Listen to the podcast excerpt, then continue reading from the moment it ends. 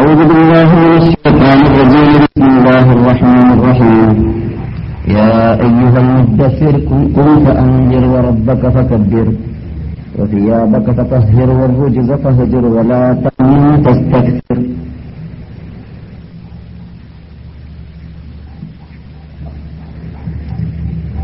ബഹുമാനികളെ പണ്ഡിതന്മാരെ വിദ്യാർത്ഥികളെ ശ്രോതാക്കളെ സഹോദരന്മാരെ സഹോദരികളെ അസ്സലാമലൈക്കും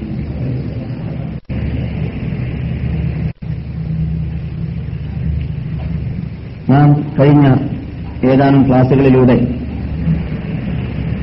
സംസാരിച്ചു വരുന്ന വിഷയം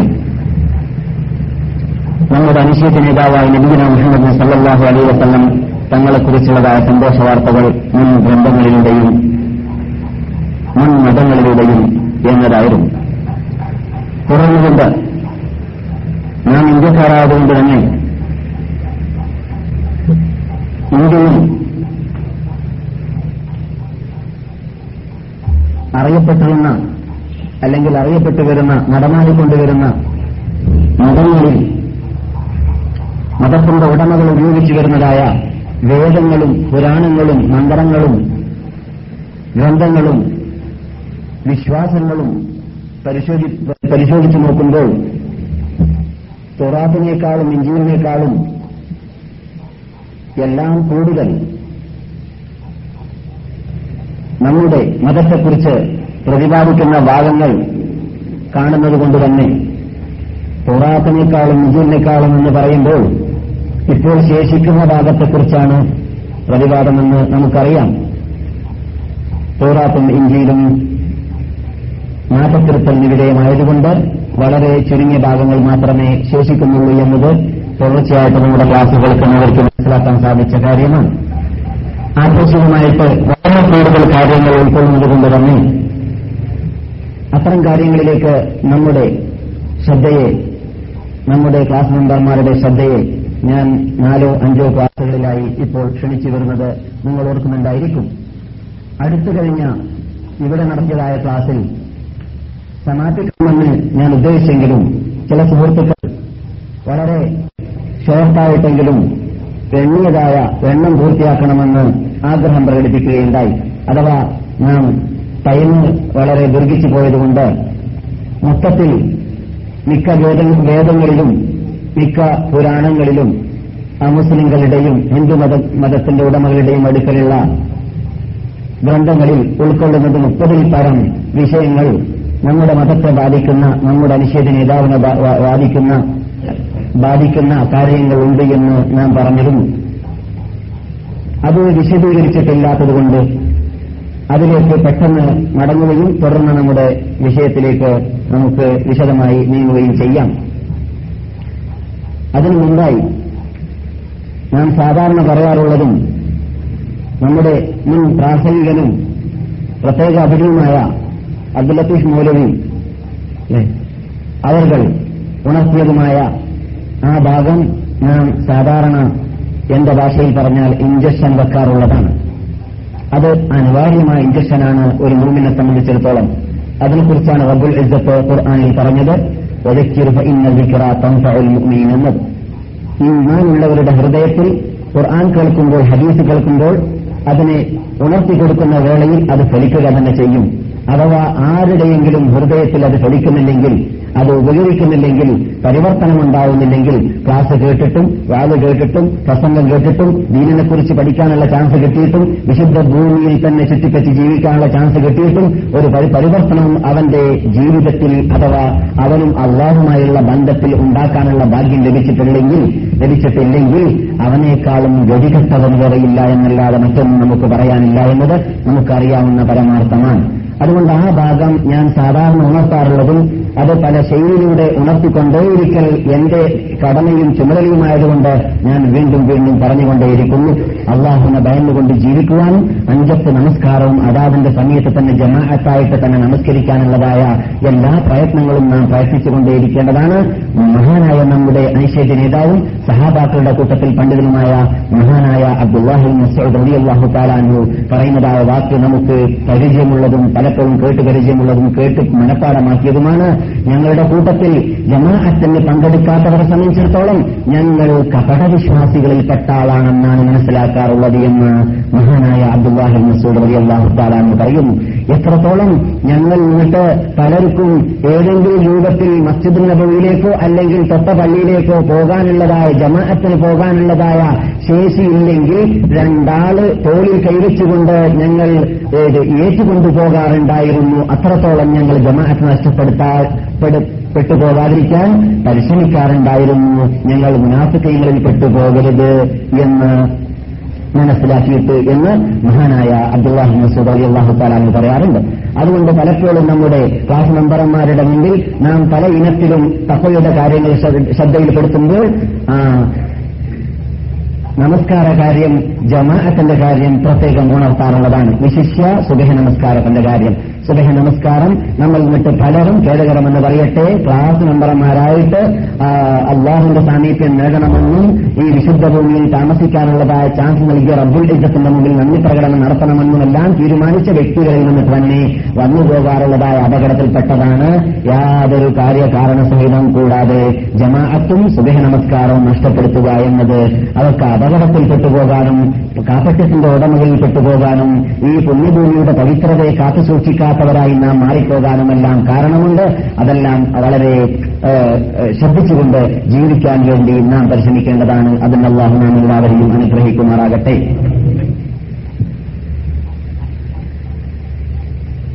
എന്നാൽ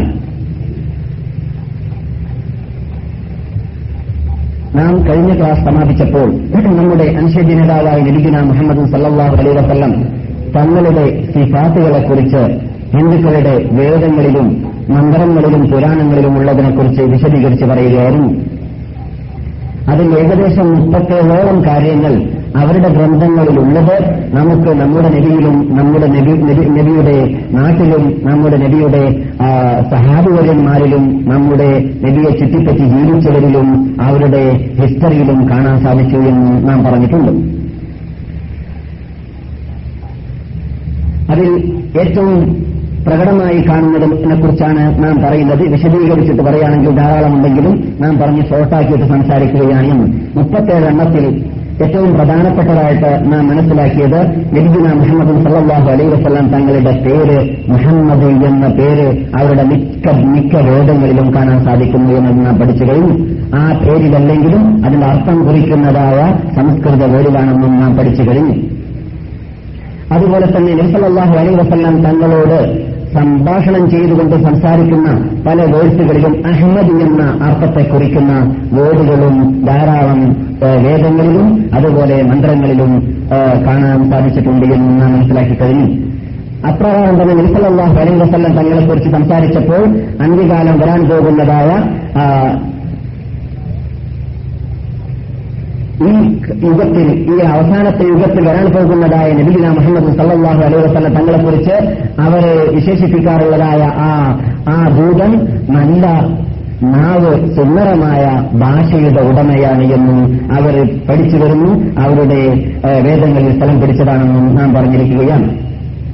നബിസല്ലാഹു അലൈഹി വസ്ലങ്ങളെ കുറിച്ച് നമുക്ക് പരിചയമുള്ള കാര്യമാണ്. നബി സ്വയം പറയാറുള്ളതാണ് ജവാമി ഹൽ കലിം. മറ്റാർക്കും നൽകാത്തതായ നാലഞ്ച് കാര്യങ്ങൾ എനിക്ക് നൽകപ്പെട്ടിട്ടുണ്ട്.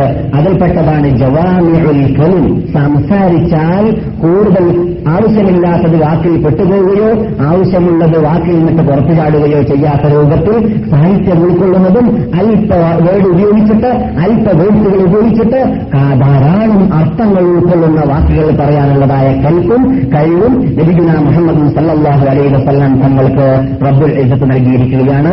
നബി സല്ലാഹു അലൈ വസ്ലാം തങ്ങളുടെ പ്രത്യേകതയും ആണ്. അള്ളാഹുന്റെ റസൂൽ പറഞ്ഞതായ വാക്കുകളിൽപ്പെട്ടതാണ് എനിക്ക് ഖുർആൻ നൽകപ്പെട്ടു.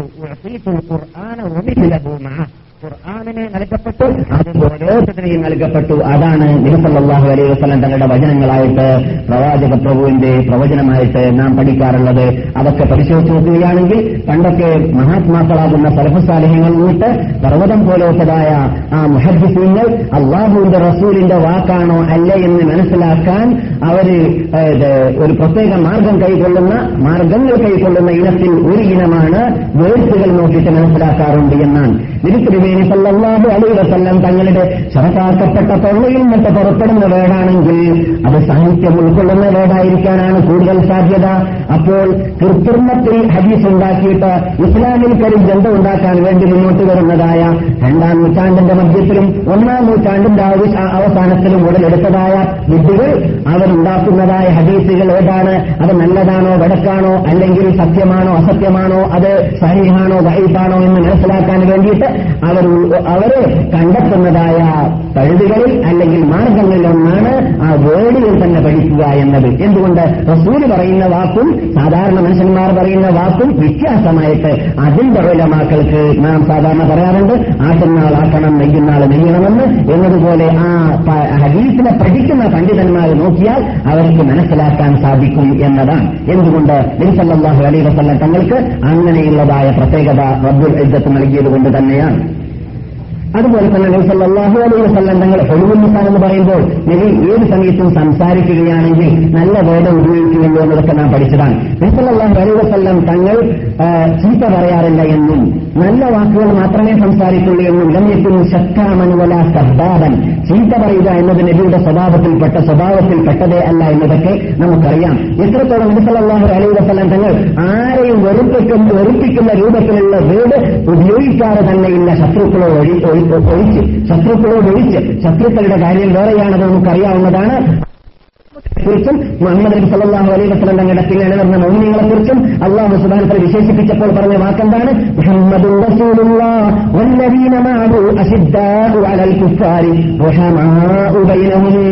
ബൈനഹും കുപ്പാർ കാഫിര്യങ്ങളോട് അവർ ക്രൂരതയോടുകൂടി മാത്രമേ പെരുമാറുകയുള്ളൂ. അല്ലെങ്കിൽ അവർ ആ കുബുര്യത്തിന്റെ ഉടമകളോട് ശത്രുക്കളോട് അവർ സമീപിക്കുന്ന വേളയിൽ അവരുടെ പുറത്തല്ലെങ്കിലും അകത്തെങ്കിലും ഉണ്ടാവുന്നതാണ് ശിദ്ധത്ത് ഇത് ഇവർ നമ്മുടെ ശത്രുക്കളാണ് എന്നതായ ആ കാഴ്ച അവർ കണ്ടിട്ടേ ആ നോട്ടം നോക്കിയിട്ടേ അവരുമായിട്ട് ബന്ധം പുലർത്തുകയുള്ളൂ. അത് മുസ്ലിങ്ങളുടെയും അവരുടെ നേതാവാകുന്ന നബിസല്ലാഹു അലൈഹി വസ്ലാം തങ്ങളുടെയും പ്രത്യേകതയാണ്. അതേസമയത്ത് മുസ്ലിങ്ങളുടെ ഇടയിലുള്ളതായ സമീപനങ്ങൾ നാം പരിശോധിച്ച് നോക്കുകയാണെങ്കിൽ ഹക്കന്റെ മുമ്പിലല്ലാതെ നബിസല്ലാഹു അലൈഹി വസ്ലാം തങ്ങൾ ഹക്കന്റെ വേണ്ടിയല്ലാതെ കോപ്പിക്കാറില്ല അല്ലാത്ത അവസരത്തിലുള്ള വിശ്വാസങ്ങളെ ഞങ്ങൾ പുഞ്ചരിച്ചിട്ടല്ലാതെ കണ്ടിട്ടേ ഇല്ല എന്നാണ് സഹാബാക്കൾ പറയുന്നത്. നബിസല്ലാഹു അലൈഹി വസല്ലം തങ്ങൾ നിറഞ്ഞ ചിരിച്ചിരിക്കുന്നതായിട്ട് ഞങ്ങൾ കണ്ടിട്ടേ ഇല്ല അതേ സമയത്ത് നബി പുഞ്ചിരിക്കുന്നതായിട്ടല്ലാതെ ഞങ്ങൾ നബിയുടെ മുഖത്തെ കാണാറില്ല. കോപ്പിക്കേണ്ട സമയം വരുമ്പോൾ കോപ്പിക്കുമെന്നല്ലാതെ സാധാരണയായിട്ട് നബിയുടെ സ്വഭാവത്തിൽപ്പെട്ടത് മുബത്തസിനും തപസ്സിനുമായിട്ടാണ് എന്നതാണ്. നബിസല്ലാഹു അലൈഹി വസ്ലം തങ്ങൾ ചിരിക്കേണ്ട സമയത്ത് ചിരിച്ചിട്ടുണ്ടെങ്കിലും നിറഞ്ഞ ചിരി എന്ന് പറയുന്നതായ പൊട്ടിച്ചിരിയൊക്കെ അവിടെ പോകട്ടെ. ഈ കംപ്ലീറ്റ് തൊള്ള തൊള്ളയുടെ അകത്തൊക്കെ ഉള്ളത് മുഴുവനും പുറത്താകുന്ന രൂപത്തിലുള്ള ചിരി നബിസല്ലാഹു അലൈഹി വസ്ലം തങ്ങൾ അതാണ് മുത്തജമ്മിയായിട്ട് ചിരിക്കുക എന്ന് പറയുന്നത് അച്ഛനടി നബി ചിരിച്ചിട്ടേ ഇല്ല എന്നാണ് അലൈഹി വസ്ലങ്ങൾ പലപ്പോഴും ചിരിച്ചിട്ടുണ്ട് എന്നും നബിയുടെ ചിരിയുടെ എണ്ണം എത്രയാണ് എന്ന് ഈ കമ്പ്യൂട്ടർ യുഗത്തിൽ കമ്പ്യൂട്ടർ യുഗത്തിൽ കമ്പ്യൂട്ടറോട് ചോദിച്ചാൽ മറുപടി പറയാൻ തക്കതയുള്ള രൂപത്തിൽ ഇപ്പോൾ അത് ശരിയായി വരികയും ചെയ്യുന്നുണ്ട് ഇൻഷാ അള്ളാഹ് അത് വിജയിക്കട്ടെ. ആ വിജയിച്ചു കഴിഞ്ഞാൽ കമ്പ്യൂട്ടറോട് ചോദിച്ചാൽ മതി എത്ര പ്രാവശ്യം റസൂൽ ചിരിച്ചു അതിൽ എത്ര പ്രാവശ്യം പുഞ്ചിരി തൂങ്ങി അതിൽ എത്ര പ്രാവശ്യമാണ് നബിയുടെ അകത്തുള്ളതായ പല്ല് കാണുന്ന രൂപത്തിൽ ചിരിച്ചിരുന്നത് എന്ന് ഓരോരുത്തർക്കും സഹാബിപുരന്മാരുടെ ആ ശിക്ഷണം നടത്തിക്കൊണ്ടിരിക്കുന്ന സമയത്ത് തായ് യുദ്ധത്തിലാണെന്നാണ് എന്റെ ഓർമ്മ. തായ് യുദ്ധം കഴിഞ്ഞിട്ട് മടങ്ങി വരുന്ന വേളയിൽ തായ് യുദ്ധം ചെയ്യാൻ വേണ്ടി പോയപ്പോൾ വസുബാന കല്ലെറിഞ്ഞ കൂട്ടാനുള്ള തായ്ക്കുകാർ എനിക്ക് പരിചയമുണ്ട്. ഈ കല്ലെറിഞ്ഞ കൂട്ടരുടെ നാട്ടിലേക്ക് നൈസലാഹു അലൈ വസ്ലം തങ്ങൾ മക്കാ റിപ്പബ്ലിക്കിന് ശേഷം പോയി. അങ്ങനെ ആ നാട്ടുകാരടുക്കലേക്ക് എത്തിയപ്പോൾ അവരെന്ത് കാട്ടി എന്ന് പറഞ്ഞാൽ കാലേ കൂട്ടി തന്നെ ഈ ഉടുമ്പ് റൂട്ടുണ്ടാക്കുന്നത് പോലെ അവരുടെ അവർക്ക് പ്രത്യേക പ്രത്യേക ആളെ ശത്രുക്കൾ എത്താൻ പറ്റാത്ത രൂപത്തിലുള്ളതായ മാളങ്ങളും അതുപോലെ തന്നെ ഗുഹകളും ഉണ്ടാക്കിയിട്ട് അതിന്റെ കെട്ട് അവരെ അഭയം തേടി ഒളിച്ചിരുന്നുകൊണ്ട് അവർ അമ്പെയ്ത്ത് ആരംഭിച്ചു. എനിക്കല്ലാഹു അലൈഹി വസല്ലം തങ്ങൾ സഹാബാക്കളോട് ഈ കാഴ്ച കണ്ടപ്പോൾ തന്നെ നമുക്ക് മടങ്ങിപ്പോകാമല്ലോ നിങ്ങളുടെ അഭിപ്രായം എന്താണെന്ന് ചോദിച്ചു.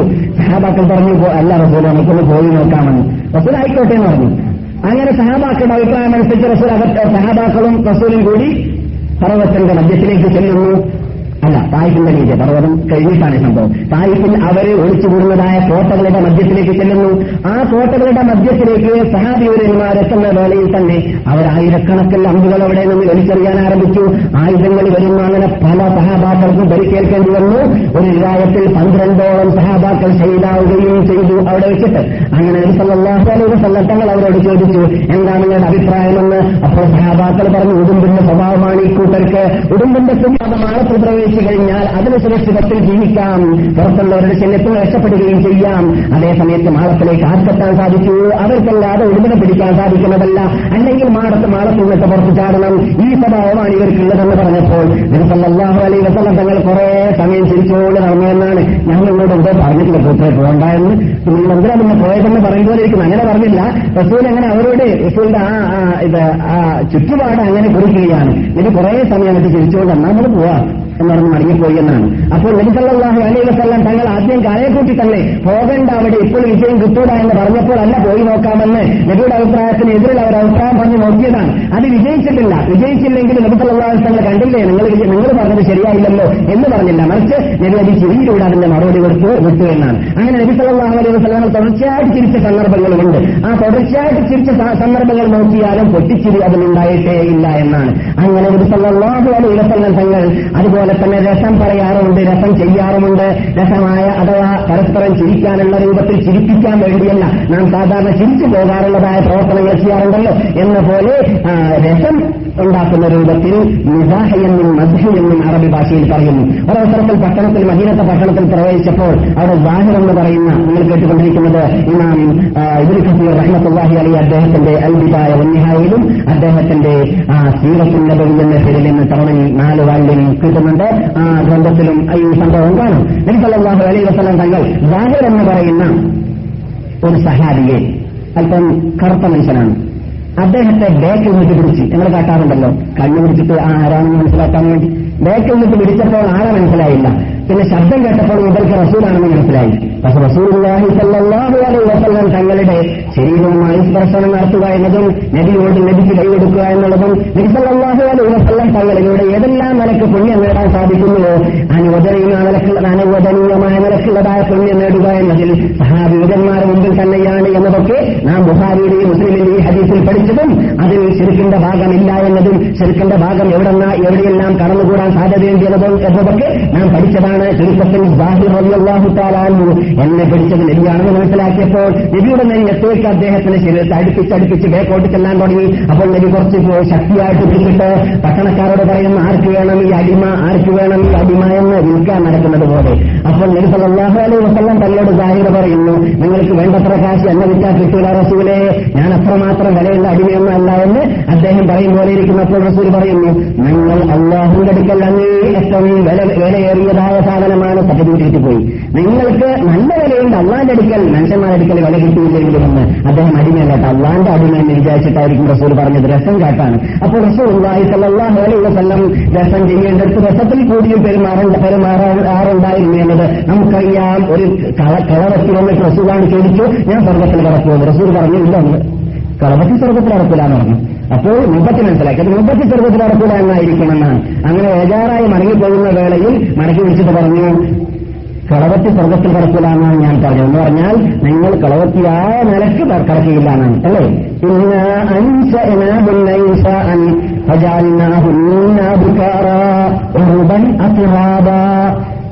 അൻശഅനാഹുന്ന ഇൻശാഅൻ ഒരു പ്രത്യേക വയസ്സിൽ ബാല്യക്കാർത്തിയായിട്ട് ഏത് സമയത്തും അവിടെ കന്യകയായിട്ടാണ് സ്വർഗത്തിലുണ്ടായിക്കൊണ്ടേയിരിക്കുക അവിടെ സ്വർഗത്തിൽ പ്രവേശിക്കുന്നവരിൽ അപ്പോൾ ഈ വന്നതായ തള്ള അല്ലെങ്കിൽ ആ സഹാബിയത്ത് റളിയല്ലാഹു താലാനയോട് അള്ളാഹു അലൈ വസ്ലം തങ്ങൾ അവരുടെ ആദ്യം തെറ്റിദ്ധരിച്ചതായ തെറ്റിദ്ധാരണ നീട്ടിക്കൊടുത്തു നിങ്ങൾ ഈ വേഷത്തിലും ഇത്ര വയസ്സുള്ളവരോളുമായിട്ടല്ല കടക്കുക. മറിച്ച് നിങ്ങൾ യുവതിയായിട്ടാണ് കടക്കുക എന്ന് റസല്ലാസന അതെ വിശദീകരിച്ചു കൊടുത്തു. പക്ഷേ രസം പറയുകയാണെങ്കിലും കളവാവാൻ പാടുള്ളതല്ല എന്നും ഞാൻ നിങ്ങളോട് എത്ര രസം പറഞ്ഞു പറഞ്ഞാലും അതിൽ കളവുണ്ടാവുന്നതല്ല അസത്യമുണ്ടാവുന്നതല്ല എന്നും നബിസല്ലാഹു അലൈ വസല്ലം തങ്ങൾ പറഞ്ഞതായിട്ട് കാണാം. അങ്ങനെ ചുരുക്കത്തിൽ നബിസല്ലാഹു അലൈ വസല്ലം തങ്ങളുടെ സമീപനം മുഴുവൻ പരിശോധിച്ച് നോക്കുകയാണെങ്കിൽ നാം പലപ്പോഴും പറഞ്ഞതും കേട്ടതുമാണ്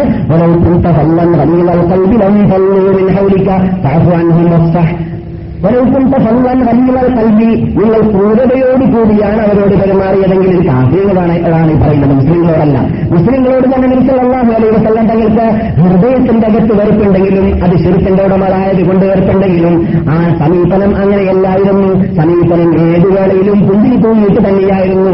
നിസല്ലാഹു അലൈഹി തങ്ങളെ വധിക്കാൻ വേണ്ടി വാളുമായിട്ട് വന്നതായ വിവാദത്തോട് നിസല്ലാഹു അലൈഹി തങ്ങൾ വെറും ചിരി പാസാക്കിയത് കാരണത്താലും നിസല്ലാഹു അലൈഹി തങ്ങളുടെ സുന്ദരമായ ആ മുഖം കൊണ്ട് ആ പ്രസന്നതയോടുകൂടി സ്വീകരിച്ചത് കാരണത്താലും നബിസല്ലാഹു അലൈഹി വസല്ലം തങ്ങളുടെ ആ അഹ്ലാഫിലൂടെ മാത്രം ആ സ്വഭാവത്തിലൂടെ മാത്രം നബിസല്ലാഹു അലൈഹി വസല്ലം തങ്ങൾക്ക് എത്രയോ സഹബാക്കളെ കൊണ്ട് മുഹമ്മദൻ റസൂലുള്ള എന്ന സിനിമത്തെ തൗഹീദ് ചെല്ലിപ്പിക്കാൻ സാധിച്ചിരുന്നു. വാൾ നിലംപതിക്കപ്പെട്ടതായ സംഭവങ്ങൾ നാം ഇവിടെ ധാരാളം കേട്ടതാണ്. ഇതെല്ലാം നിസല്ലാഹു അലൈഹി വസല്ലമയുടെ സമീപനത്തിലുള്ള പ്രത്യേകതയായിരുന്നു. അങ്ങനെ മന്ത്രിക്കും സമീപനത്തിലുള്ളതായ പ്രത്യേകവും അതുപോലെ തന്നെ സ്വഭാവത്തിൽ നബിസല്ലാഹു അലൈഹി വസ്ലം തങ്ങൾ മറ്റവരെക്കാളെല്ലാം ഭിന്നിച്ചു നിൽക്കുന്ന രൂപത്തിലുള്ള പ്രത്യേക സ്വഭാവത്തിലുടമയാണെന്നൊക്കെ നമുക്കറിയാവുന്നതാണ്.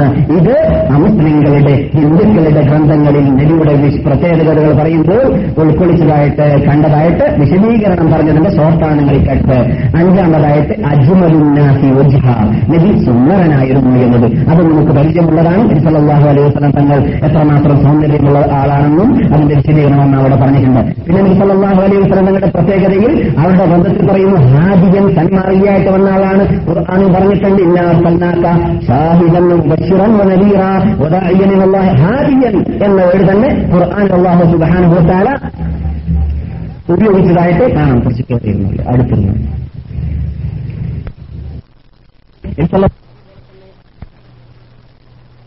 മുഖദ്ദക്കാണ് പുണ്യമുള്ള വ്യക്തിയാണ് അല്ലെങ്കിൽ ശ്രേഷ്ഠനായ വ്യക്തിയാണ്.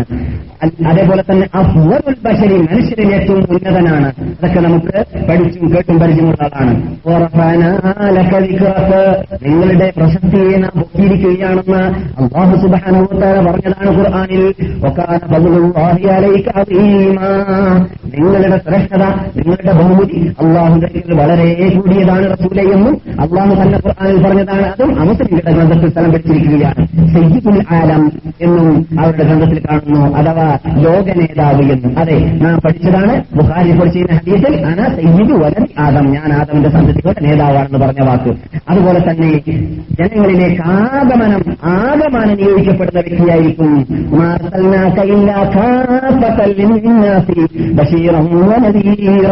ജനങ്ങളിലേക്ക് മുഴുവനും സ്വർഗം കൊണ്ട് സന്തോഷവാർത്ത നൽകി നരകം കൊണ്ട് വെളിപ്പെടുത്തറിയിച്ച് നിയോഗിക്കപ്പെടുന്ന വ്യക്തിയായിരിക്കും. അതേപോലെ തന്നെ ലോകം അവരെ പരിചയപ്പെടും എന്നതാണ്. ലോകത്തിന് അവരെ പരിചയമുണ്ടായിരിക്കും. അതും പറഞ്ഞറിയിക്കേണ്ടതില്ല. ആർക്കാണ് പരിചയമില്ലാത്തത്? ശത്രുമിത്രങ്ങൾ വ്യത്യാസമില്ലാതെ ഓരോ കാലഘട്ടത്തിലായിട്ട് മുഹമ്മദ് നബി സല്ലാഹു അലൈഹി വസല്ലം തങ്ങളെ ലോകം പരിചയപ്പെട്ടു പെട്ട്- വരികയാണ്. അതുകൊണ്ട് തന്നെ ആധുനിക യുഗത്തിൽ ഇന്ന് ആഗോള ഗഗോള ഭൂഗോള ശാസ്ത്രജ്ഞന്മാരെല്ലാം ഉടലെടുത്ത കാല കാലഘട്ടത്തിൽ ചന്ദ്രനിലേക്കും അതിനപ്പുറവും പോകാൻ വേണ്ടിയുള്ള പ്ലാനുകൾ ഇട്ട് പരി- പരിപാടി ഇട്ട് വരുന്ന കാലഘട്ടത്തിൽ കമ്പ്യൂട്ടർ യുഗത്തിന്റെ അത്ഭുത ലോകത്തിൽ ജീവിക്കുന്ന ഈ കാലഘട്ടത്തിൽ പോലും ഐക്യരാഷ്ട്രസഭ തയ്യാർ ചെയ്തതായ ലോക നേതാക്കൾ എന്ന് പറയുന്ന പുസ്തകത്തിൽ ഫസ്റ്റായിട്ട് വന്നത് മുഹമ്മദിന്റെ പേരായിരുന്നു സല്ലല്ലാഹു അലൈഹി വസല്ലം. രണ്ടാമനായിട്ടാണ് ഈസ നബി അലൈഹി ഇസ്ലാമിന്റെ പേര്. അത് ഐക്യരാഷ്ട്രസഭയിലെ സഭയിലുള്ളതായ അത് എവിടേക്ക് മാറ്റപ്പെടുകയാണെങ്കിലും അവിടുത്തെ ലൈബ്രറി പരിശോധിച്ചാൽ അവിടെയുള്ളതായ പുസ്തകത്തിൽ കാണാൻ സാധിക്കുന്ന ഒരു യാഥാർത്ഥ്യവും ആണ്. പിന്നെ നാം കഴിഞ്ഞ ക്ലാസ്സിൽ പറഞ്ഞിട്ടുണ്ട്. ഇത് നാം എണ്ണി പറയുമ്പോൾ അത് പരിപൂർണമാക്കാൻ വേണ്ടി വിഷയത്തിന്റെ പരിപൂർണതയ്ക്ക് വേണ്ടി. പന്ത്രണ്ടാമത്തെ താരിഫുലോമം പതിമൂന്നാമത്തത് ജനങ്ങളെ പാപങ്ങളിൽ നിന്നിട്ട് ശുദ്ധീകരണം ചെയ്യുന്ന ആത്മാക്കൾക്ക് ശുദ്ധീകരണം നൽകുന്ന വ്യക്തിയാണ് നാം പഠിച്ചതാണ് അള്ളാഹു എന്താ പറഞ്ഞത്? "ഹുവല്ലദീ ബഅസ ഫിൽ ഉമ്മീന റസൂലൻ മിൻഹും യത്ലു അലൈഹിം വയുഅല്ലിമുഹുൽ കിതാബ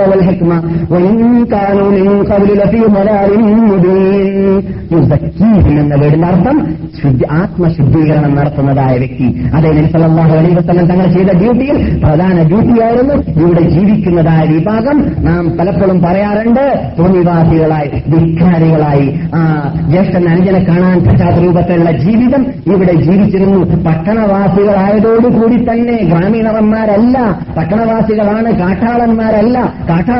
ഗ്രാമീണന്മാർ എന്നൊക്കെ ചിലർ പറയാറുണ്ട്. അത് ശരിയല്ല. ആരാ പറഞ്ഞത്? മക്കാരെന്ന് പറഞ്ഞാൽ ആരാണ് മക്കയെക്കുറിച്ച് അല്ല എന്താ പറഞ്ഞത്? ഉമ്മുൽ ഖുറ എന്നാണ്. പട്ടണത്തിന്റെ മാതാവാണ്. പട്ടണത്തിന്റെ മാതാവ് ജീവിക്കുന്നവർ എപ്പോഴും എന്തായിരിക്കും? നാഗരികതയിൽ ഏറ്റവും ഉന്നത പ്രാപിച്ചവരായിരിക്കും. പക്ഷേ ഒട്ടകത്തിന്റെയും കഴുതയുടെയും മീതെ കയറാൻ കാരണം അന്നത്തെ അന്നത്തെ ജെറ്റ് വിമാനവും അല്ലെങ്കിൽ മാരുതി കാറും അതായത് കൊണ്ടാണ് എന്നല്ലാതെ അവർ പട്ടണവാസികളല്ലാത്തത് കൊണ്ടല്ല. പട്ടണവാസികൾ തന്നെയാണ് പുരോഗതിയൊക്കെ അവരെ സംബന്ധിച്ചിടത്തോളം ആപേക്ഷികമായിട്ട് അവർക്കുണ്ട്. പക്ഷേ മതമില്ലാത്തത് കൊണ്ട് ആത്മീയമായുള്ള വളർച്ച അവർക്ക് ഉണ്ടായിട്ടില്ല അതുകൊണ്ട് തദ്ദേശീയത്തിന്റെ ആവശ്യം അവർക്ക് ഉണ്ടായിരുന്നു. ആ ആവശ്യം പരിപൂർണമാക്കാൻ വേണ്ടിയാണ് നബിഗുന മുഹമ്മദ് സല്ലാഹു അലൈ വസല്ലം തങ്ങൾ അവരിലേക്ക് നിയോഗിക്കപ്പെട്ടത്. ആ ഡ്യൂട്ടി അവർ ചെയ്തിരുന്നു എന്ന് നമുക്കറിയാവുന്നതാണ്. പതിനാലിൽ മുപ്പത്തേഴ് മുപ്പത്തേഴ് എണ്ണമാണ് ഞാൻ എന്റെ ചെറിയ ഇത് ചുരുങ്ങിയ പഠനത്തിൽ കൂടി മനസ്സിലാക്കിയത്. അത് ഷോർട്ടായിട്ടാണ് അതും അത് വിശദീകരിച്ചിട്ടല്ല. സുബ്ഹാനഹു അള്ളാഹു തആല മറഞ്ഞ കാര്യങ്ങൾ നബി അലൈ വസ്ലം തങ്ങൾക്ക് അറിയിച്ചു കൊടുക്കാറുണ്ടായിരുന്നു. മറഞ്ഞ കാര്യങ്ങൾ ജനങ്ങൾക്ക് മുമ്പ് കാലെ കൂട്ടി കേട്ട് പരിചയമില്ലാത്തതായ നാം ഇവിടെ പഠിച്ചതായ സ്വർഗം നരകം മീസാൻ ഹിസാബ് അജാബ് സുറാത്ത് പോലോത്തതായ പല കാര്യങ്ങളും വരാൻ പോകുന്നുണ്ട്. മരണശേഷം മനുഷ്യൻ എന്തെല്ലാം സംഭവിക്കാൻ പോകുന്നുണ്ട്? അതുപോലെ തന്നെ ക്യാമത്ത് നാൾ വരുന്നതിന് മുമ്പായിട്ട് അന്ത്യനാൾ അന്ത്യനാൾ മുമ്പായിട്ട് ഭൂമുഖത്തി എന്തൊക്കെ സംഭവിക്കാൻ പോകുന്നുണ്ട്?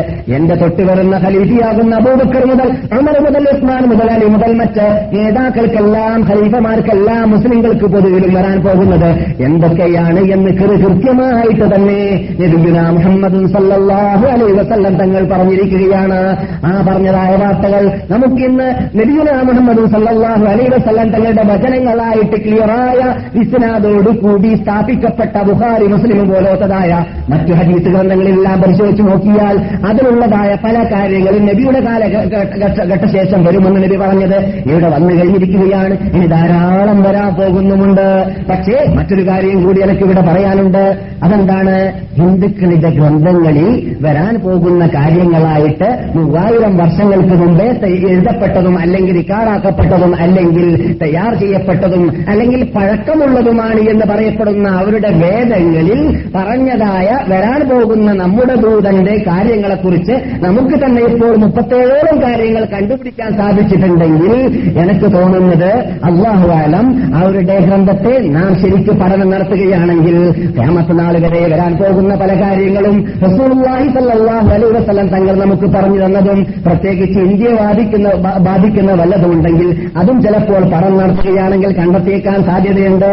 എന്തുകൊണ്ട് നമുക്ക് ഇവർ കണ്ടെത്തിയതായ ഇവർ പറയുന്നത് ഇവരുടെ വേദങ്ങളിലുള്ള പല കാര്യങ്ങളും യഥാർത്ഥമായിട്ട് കണ്ടതുപോലെ ചില കാര്യങ്ങളൊക്കെ യഥാർത്ഥമായിട്ട് അവിടെ നാം കാണാത്തത് ശേഷിക്കുണ്ടായിരിക്കാം അതുകൊണ്ട് പഠിക്കാൻ ആഗ്രഹിക്കുന്നവർ വിശദമായിട്ട് അവരുടെ ഗ്രന്ഥങ്ങളെ പഠിക്കട്ടെ. അതിലൂടെ നമ്മുടെ ഈമാനിനെ മുതൽക്കൂട്ടുണ്ടാക്കാൻ അത് സഹായകമാകാൻ സാധിക്കുന്നതാണ്. നമ്മുടെ ഈമാനിന് മുതൽക്കൂട്ടുണ്ടാക്കാൻ ഖുർആാനും ഹദീസും പോരാത്തത് കൊണ്ടല്ല. പക്ഷെ അതിനെ സ്ത്രീകരിക്കാൻ വേണ്ടി ഹുജ്ജത്തായിട്ട് അള്ളാഹു മറ്റു ഉമമുകൾക്ക് വെച്ചതാണ്. ഇപ്പോൾ ഈ ഗ്രന്ഥങ്ങൾ യഥാർത്ഥത്തിൽ അവർക്ക് ഹുജ്ജത്താണ് പരലോകത്തിൽ. ആർക്ക് നാം കഴിഞ്ഞ ക്ലാസ്സിൽ പറഞ്ഞല്ലോ ഒരു ഹിന്ദു ഡോക്ടർ ഒരു പണ്ഡിറ്റ് എന്താ അദ്ദേഹത്തിന് ഞാൻ ഓർക്കുന്നില്ല. അദ്ദേഹം പറഞ്ഞു നടത്തിച്ചെന്താ പറഞ്ഞത് ബാബിലോണിൽ വെച്ചിട്ട് കണ്ടതായ അല്ലെങ്കിൽ അതെ ബാബിലോണിൽ വെച്ചിട്ട് കണ്ടതായ അല്ല കണ്ടു കിട്ടിയതായ ഏകദേശം ധാരാളം പലകകളിൽ സ്ഥിരീകരിക്കപ്പെട്ടതായ വചനങ്ങൾ അത് മുൻ കാലഘട്ടത്തിൽ ജീവിച്ചതായ ദൂതന്മാരുടെ ദൈവദൂതന്മാരുടേതാണെന്ന് അവർക്ക് നിഗമനമുണ്ട് എന്നും. ആ ഗ്രന്ഥങ്ങളിലുള്ള അല്ലെങ്കിൽ ആ പലകകളിലുള്ളതായ കാര്യങ്ങളാണ് ആര്യന്മാര് പിന്നെ ഇന്ത്യയിൽ വന്നിട്ട് ഹിന്ദുക്കളായിട്ട് അറിയപ്പെട്ടവരും വേദങ്ങൾ രചിച്ചവരുമൊക്കെ അവർ സ്ത്രീകരിച്ചത് ആ പലകളിലുള്ള പല കാര്യങ്ങളാണ് എന്ന് ഒരു ഡോക്ടർ പഠനം നടത്തിയിട്ട് ആയിരത്തി തൊള്ളായിരത്തി മുപ്പത്തി അഞ്ചാമത്തെ വർഷത്തിൽ ഉള്ള Times of India Times of India എന്ന് പറയുന്ന പത്രത്തിൽ ഞാൻ തീയതി പറഞ്ഞിരുന്നു. പ്രസിദ്ധീകരിച്ചായിട്ട് നാം ഇവിടെ പറഞ്ഞിട്ടുണ്ട്. അപ്പോൾ അവർ അംഗീകരിക്കുന്നതാണ് എന്ത്? ഈ സുഹൃത്തുക്കളിൽ നിന്നിട്ട് വന്നതാണ്. നബിമാരുടെ ഹേടുകളിൽ നിന്നിട്ടാണ് ചില ഭാഗങ്ങളൊക്കെ വന്നിട്ടുള്ളത് എന്നത്. അതുകൊണ്ട് അതിലൂടെ നമുക്ക് പലതും മനസ്സിലാക്കാൻ ചിലപ്പോൾ സാധിച്ചേക്കാൻ സാധ്യതയുണ്ട് എന്ന സൂചന കൂടി വിദ്യാർത്ഥികൾ മനസ്സിലാക്കിയിരിക്കേണ്ടതുണ്ട്. അല്ലെങ്കിൽ പഠനം നടത്താൻ ആഗ്രഹിക്കുന്നവർ മനസ്സിലാക്കിയിരിക്കേണ്ടതുണ്ട്. പതിനഞ്ചാമതായിട്ട്. അദ്ദേഹത്തിന്റെ തങ്ങൾ സുത്യർഹനാകുന്ന വ്യക്തിയായിരിക്കും അതെ. നബി അലൈ അലൈഹി തങ്ങളെക്കുറിച്ച് തങ്ങളെ കുറിച്ച് ക്യാമത്ത് നാൾ വരെ ശത്രുക്കൾ ചെയ്തുകൊണ്ടേയിരിക്കുന്നുണ്ട് എന്നത് നമുക്കറിയാവുന്ന പാ- പ്രമാത്തമാണ് നിസ്- നിഷ്പക്ഷ ബുദ്ധി കൊണ്ട് ചിന്തിച്ച് പഠനം നടത്തുന്ന വ്യക്തികളാണെങ്കിൽ അത് ഇസ്ലാം മതം വിശ്വസിച്ചില്ലെങ്കിലും ശരി. അതേപോലെ തന്നെ നബിസല്ലാഹു അലൈ നിങ്ങളെ കുറിച്ച് പതിനാറാമതായിട്ട് അവർ പറയുന്നു മുഹാജറാണ് ആകുന്നതായിരിക്കും അഥവാ അവരുടെ സ്വന്തം നാടാകുന്ന വിശ്വസ്തതയുടെ ഭൂമിയാകുന്ന എട്ട് പർവതങ്ങളുടെ മധ്യത്തിൽ സ്ഥിതി ചെയ്യുന്ന ഒമ്പത് ഒമ്പത് റൂട്ടുകളുള്ള നാടാകുന്ന വിശ്വസ്തതയുടെ ഭൂമിയിൽ ജനിക്കപ്പെട്ടതായ ആമിനുടെയും ആമിനയുടെയും അബ്ദുള്ളയുടെയും മകനായ മുഹമ്മദ് അവിടെ ഇസ്ലാമത പ്രബോധനം അദ്ദേഹം അല്ലെങ്കിൽ അദ്ദേഹത്തിന്റെ പുതിയ മതം പ്ര- പ്രചരിപ്പിക്കാൻ സ്റ്റാർട്ട് ചെയ്തു കഴിഞ്ഞാൽ അവിടെ ആക്രമിക്കപ്പെടുന്നതായിരിക്കും മർദ്ദിക്കപ്പെടുന്നതായിരിക്കും നാട് കടത്തപ്പെടുന്നതായിരിക്കും.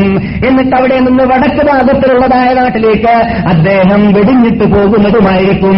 എന്നിട്ട് ഏതാനും വർഷങ്ങൾക്ക് ശേഷം വിജയം ചെയ്തു നിർത്താൻ വേണ്ടി അതേ നാട്ടിനെ അതേ വിശ്വസ്തതയുടെ ഭൂമിയെ അതേ അമീനായ അമീന അമീനത്തായ ഭൂമിയെ ആ വ്യക്തി തന്നെ ഫതഹാക്കാൻ വേണ്ടി റിപ്പബ്ലിക്കാക്കാൻ വേണ്ടി മടങ്ങി വരുന്നതും ആയിരിക്കും എന്ന ഭാഗവും ഏത് വേദത്തിലാണ് അല്ലെങ്കിൽ ഏത് മന്ത്രത്തിലാണ് ഏത് പുരാണത്തിലാണ് അത് ഉള്ളത് എന്നതും നാം ഇവിടെ പറഞ്ഞിട്ടുണ്ട്. അതിന്റെ ഷോർട്ടാണ് നിങ്ങൾ ഇപ്പോൾ കേൾക്കുന്നത്.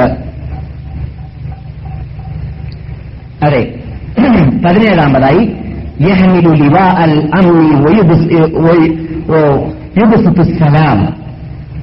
വിശ്വസ്തതയുടെ സുരക്ഷിതത്വത്തിന്റെ പതാകയെ അദ്ദേഹം പിടിച്ചു നടക്കുന്ന വ്യക്തിയായിരിക്കും. അദ്ദേഹം വന്നാൽ ഇവിടെ അമ്മ വ്യാപകമാകും. എത്രത്തോളം നബിഗുന മുഹമ്മദ് സല്ലാഹു അലൈഹി വസല്ലം തങ്ങളുടെ കാലഘട്ടത്തിൽ ഇസ്ലാമത പ്രഖ്യാപനം ശരിക്ക് അത് അതിന്റെ പാർലമെന്റ് കെട്ടിപ്പടുത്തുക എന്ന ആ രംഗത്തിലേക്ക് മദീന എത്തിച്ച് എത്തിക്കഴിഞ്ഞതിന് ശേഷം ഇവിടെ ആർക്കും തന്നെ ആരെയും പേടിക്കേണ്ട ആവശ്യമില്ലായിരുന്നു. ആർക്കും ആരെയും കൊല്ലാൻ കൈനീട്ടാനുള്ളതായ തോന്നലുകളെ ഉണ്ടായിട്ടില്ല. അതുകൊണ്ട് തന്നെ സുരക്ഷിതത്വം ഇവിടെ വ്യാപകമായിരുന്നു.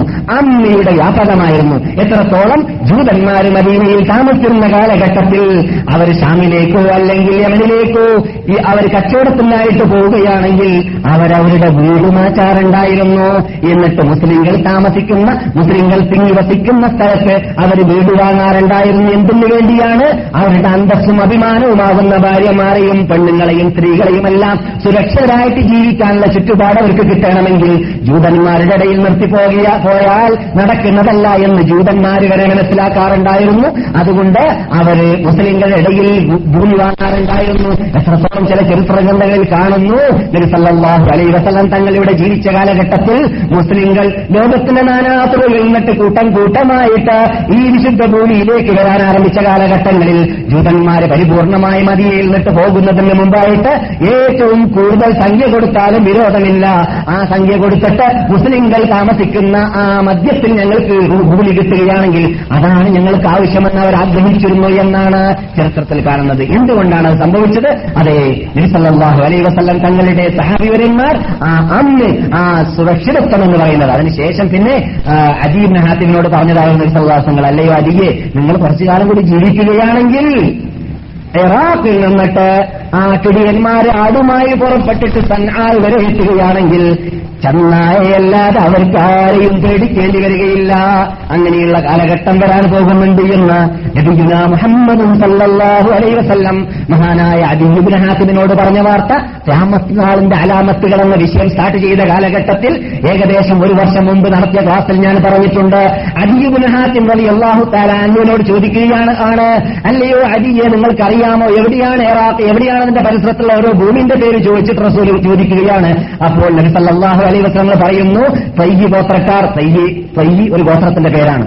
നാം വിശദീകരിച്ച് പറഞ്ഞ വിഷയമാണ്. ചുരുക്കത്തിൽ ഇറാഖിൽ നിന്നിട്ട് പുറപ്പെട്ടതായ ആട്ടിടയന്മാർക്ക് ആടുമായിട്ട് പോകുന്ന വേളയിൽ സൻആ വരെ എത്തുകയാണെങ്കിൽ നാൽക്കാലിയെ ഭയപ്പെടേണ്ടി വരും ദ്വീപിനെ എന്ന് പറഞ്ഞാൽ ചങ്ങായെ ഭയപ്പെടേണ്ടി വരുമെന്നല്ലാതെ മനുഷ്യന്മാരെ ഭയപ്പെടേണ്ടി വരികയില്ല എന്നതാണ് അങ്ങനെയുള്ള കാലഘട്ടം. ഇവിടെ ഉണ്ടായിക്കഴിഞ്ഞിട്ടുണ്ട് ഏത് കാലഘട്ടത്തിൽ റാഷിദീങ്ങൾ ഭരണം നടത്തിയതായ കാലഘട്ടത്തിൽ നീതിമാനന്മാരായ നേതാക്കൾ ഭരണങ്ങൾ നടത്തിയതായ കാലഘട്ടത്തിൽ അത് മുസ്ലിംകളുടെ പ്രത്യേകതയാണ് എന്ന് ഹിന്ദുക്കളുടെ ഗ്രന്ഥങ്ങളിൽ രേഖപ്പെടുത്തിയിരിക്കുകയാണ്.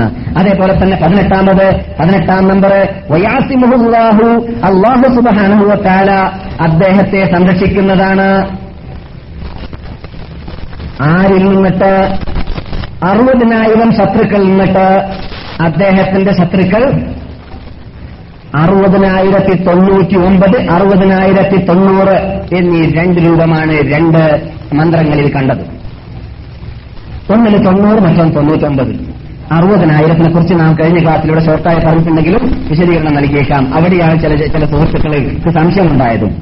എന്നാൽ അറുപതിനായിരത്തി തൊണ്ണൂറ്റി ഒമ്പത് എന്നാണ് പറയുന്നത്. നാം ചെറുപ്പിനൊത്തിട്ട് കാലമുറിക്കുന്നതല്ല അത് മനസ്സിലാക്കണം എന്ന് പറഞ്ഞാൽ ഹിന്ദുക്കളുടെ വേദങ്ങൾ അങ്ങനെ ഉണ്ടത് ഉള്ളതുകൊണ്ട് നമ്മുടെ മുമ്പിലുള്ളതൊക്കെ ഹിന്ദുക്കളുടെ വേദത്തിനോട് യോജിപ്പിക്കാൻ വേണ്ടി പാടുപെടുന്നതല്ല. പിന്നെയോ അത്ഭുതം നമുക്ക് മനസ്സിലാക്കാൻ വേണ്ടിയാണ്. അവരുടെ വേദങ്ങളിലുള്ള ചില കാര്യങ്ങൾ യഥാർത്ഥമാണ് ആ യഥാർത്ഥമാവാൻ കാരണം ഒരു പക്ഷേ നബിമാരുടെ ഭാഗത്ത് നിന്നിട്ടായിരിക്കും അവർക്കത് കിട്ടിയിട്ടുണ്ടായിരിക്കും ഉണ്ടായിരിക്കാം. അതുകൊണ്ട് തന്നെയായിരിക്കാം. അല്ലെങ്കിലോ അള്ളാഹു സുബാനുവത്താല അവരുടെ ഇടയിൽ തന്നെ ഉൾക്കൊള്ളുന്നതായ ആ ഗ്രന്ഥങ്ങളിലൂടെ അവർക്ക് അള്ളാഹു സുബാനുവത്താല അവർക്ക് എതിരിൽ ഹുജ്ജത്താവാൻ വേണ്ടി എതിരിൽ തെളിവാവാൻ വേണ്ടി പരലോകത്തിൽ വന്നിട്ട് എന്തോ ഇങ്ങനെ ആയിപ്പോയത് ഓഫീസത്തിന്റെ ഉടമ ഉടമയായി പോക- പോയത് നിങ്ങളോട് ഞാൻ പണ്ട് വാഗ്ദാനം ചെയ്- ചെയ്ത വേളയിൽ നിങ്ങളോട് ഉടമ്പടി ചെയ്യുന്ന വേളയിൽ വേളയിൽ അള്ളാഹു സുബാനുവത്താല അവരോട് ചെയ്തതായ കരാർ എന്തായിരുന്നു وإذا أخذ ربك من بني آدم من ظهورهم ذريتهم وأشهدهم على أنفسهم ألست بربكم قالوا بلى شهدنا أن تقولوا يوم القيامة إنا كنا عن هذا غافلين أو تقولوا إنما أشرك آباؤنا من قبل وكنا ذرية من بعدهم أفتهلكنا بما فعل المبطلون അതെ ആദം നബി അലൈഹി സ്വലാമിന്റെ മുതുകിൽ നിന്നിട്ട് നന്ന് വെറത്ത് പോലത്തതായ ആളായിട്ട് പറഞ്ഞ ചെറിയ കണ്ണുകൊണ്ട് കണ്ണും ദൃഷ്ടിയിൽപ്പെടാത്ത രൂപത്തിലുള്ള ഉറുമ്പാണ് അത് തറാന്ന് പറഞ്ഞാൽ ഏഹ് അതുകൊണ്ടാണ് ഇവിടെയുള്ള ഈ പള്ളിക്ക് അബൂദർ എന്ന് പറയുന്നത്. എന്നാൽ അബൂദർ അള്ളാഹു താലാനിന്റെ പള്ളിയല്ല അത് ഏഹ് അതും കൂടി മനസ്സിലാക്കുന്നതാണ്. എന്ന് പറഞ്ഞാൽ അവിടെ ഈ ഉറുമ്പ് ചാലിട്ട് നടന്നിരുന്നതാണ് കുറെ കാലം. അതുകൊണ്ട് അവിടെ പിന്നെ പള്ളി വന്നപ്പോൾ ആ ഉറുമ്പുകൾ ഉണ്ടായിരുന്ന സ്ഥലം എന്ന പേരിൽ അറിയപ്പെട്ടതാണ്. എന്നല്ലാതെ മഹാനായ അബൂദൽ റഫാഹു താലാനു റബസ എന്ന് പറയുന്ന സ്ഥലത്താണ് മരിച്ചിട്ടുള്ളത് അദ്ദേഹത്തിന്റെ പേരിൽ ഇവിടെ പള്ളിയില്ല. പക്ഷെ പിൻ കാലഘട്ടങ്ങളിൽ പിന്നെ പള്ളിക്ക് അബൂദർ എന്നെ പേരിട്ട് സഹാബിയെ ഉദ്ദേശിച്ചിരിക്കുകയാണ് ആ ലാസ്റ്റ് കാലഘട്ടത്തിൽ. അതുകൊണ്ട് ഇപ്പോൾ അങ്ങനെ തന്നെ നമുക്ക് മനസ്സിലാക്കാം. പക്ഷേ സ്റ്റാർട്ടിൽ അങ്ങനെ ആയിരുന്നില്ല വന്നിരുന്നത് ദർ എന്ന പേരാണത്.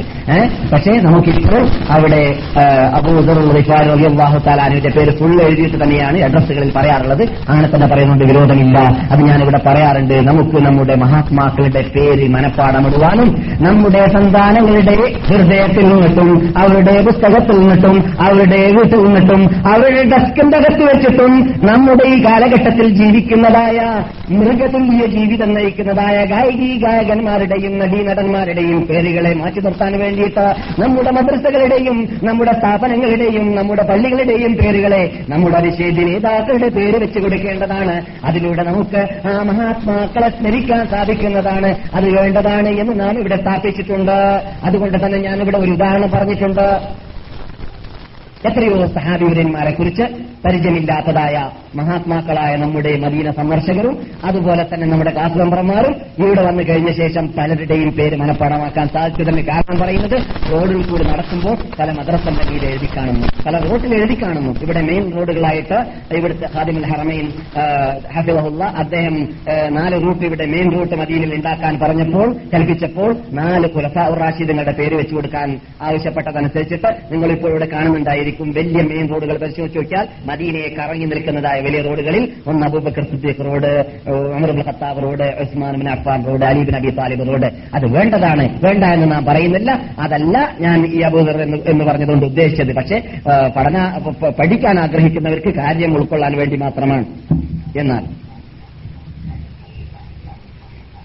ദർറത്ത് പോലെയുള്ളതായ മനുഷ്യൻ ആളാക്കിയിട്ട് നമ്മുടെ ഇത് ആത്മാവിനെ പുറത്തിറക്കിയിട്ട് അള്ളാഹു ചോദിച്ചതാണ് وإذ أخذ ربك من بني آدم من ظهورهم من ظهورهم ذريتهم وأشهدهم على أنفسهم നമ്മുടെ ശരീരത്തിനെതിരായിട്ടാണ് അല അല എന്ന വേർഡാണ് അള്ളാഹു പറയുന്നത്. നമുക്കെതിരിൽ സാക്ഷി അവിടെ നിർത്തുകയാണ് അള്ള ചോദിക്കുകയാണ്. വാനലോകത്തിൽ വെച്ചിട്ട് നാം ഇവിടെ വരുന്നതിന് മുമ്പായിട്ട് ആലമുള്ള റുവാഹിൽ വെച്ചിട്ടാണ് ചോദ്യം. അലസ്തുരി റബ്ബിക്കും ഞാൻ നിങ്ങളുടെ നാഥനല്ലേ? കാലു നാം പറഞ്ഞു അവർ അഥവാ ഞാനും നിങ്ങളും ആദം മുതൽ അന്ത്യം വരെ ഇവിടെ ജീവിച്ച് മരിച്ചു പോകുന്ന മനുഷ്യന്മാർ മനുഷ്യന്മാർ മുഴുവനും കൊടുത്ത മറുപടിയാണ് ബല. അതേ റബ്ബെ എന്ന് പറഞ്ഞു. എന്തിനാണ് അള്ളാഹു അത് കാരണം ഉൾക്കൊള്ളിക്കുകയാണ്? ഈ വിഷയം ഈ ആയത്ത് ഏകദേശം രണ്ടു വർഷത്തോളമാണ് നാം വിശദീകരണം നൽകിയിട്ടുള്ളത്. എവിടെ വെച്ചിട്ട്? ഹറഷർത്തിയ എന്ന സ്ഥലത്ത് വെച്ചിട്ട് പള്ളിയിൽ സ്റ്റാർട്ട് ചെയ്തപ്പോൾ അതുകൊണ്ട് ഞാൻ അതിന്റെ വിശദീകരണമല്ല ഇപ്പോൾ നൽകുന്നത് വിഷയത്തോട് ബന്ധിക്കുന്നത് മാത്രം. അലസ്തുറബിക്കും കാലൂബല വിറമ്പിക്കും ഞാൻ നിങ്ങളുടെ നാഥനല്ല- എന്ന് പറഞ്ഞപ്പോൾ അതേ എന്ന് സമ്മതിച്ചു. എന്നിട്ട് അള്ളാഹ് പറയുകയാണ് നിങ്ങളെ കൊണ്ട് എന്തിനാണ് കാലയെ കൂട്ടി നിങ്ങൾ ഭൂമിയിലേക്ക് പോകുന്നതിന് മുമ്പായിട്ട് ഞാൻ ഈ അഗ്രിമെന്റ് ഉണ്ടാക്കിയെന്ന് നിങ്ങൾക്കറിയാമോ? അന്തൂലു യൗമൽ ഖിയാമത്തി ഇൻ- കുന്നാ അൻ ഹാദാ ഗാഫിലീൻ. ഖിയാമത്ത് നാൾ എത്തിക്കഴിഞ്ഞാൽ നിങ്ങൾ പറയാതിരിക്കാൻ വേണ്ടിയാണ് ഞങ്ങൾക്ക് ഇങ്ങനെയുള്ള ഒരു എഗ്രിമെന്റിനെ കുറിച്ച് അറിയുകയില്ല രക്ഷിതാവേ. ഞങ്ങൾക്ക് ആ കാര്യം അറിയുകയില്ലായിരുന്നു പഠിച്ചിട്ടില്ലായിരുന്നു ഓർമ്മയില്ലായിരുന്നു. ഇങ്ങനൊന്നും പറയാതിരിക്കാൻ വേണ്ടിയാണ് കാലയെക്കുട്ടി ഉണ്ടാക്കിയത്. പിന്നെയോ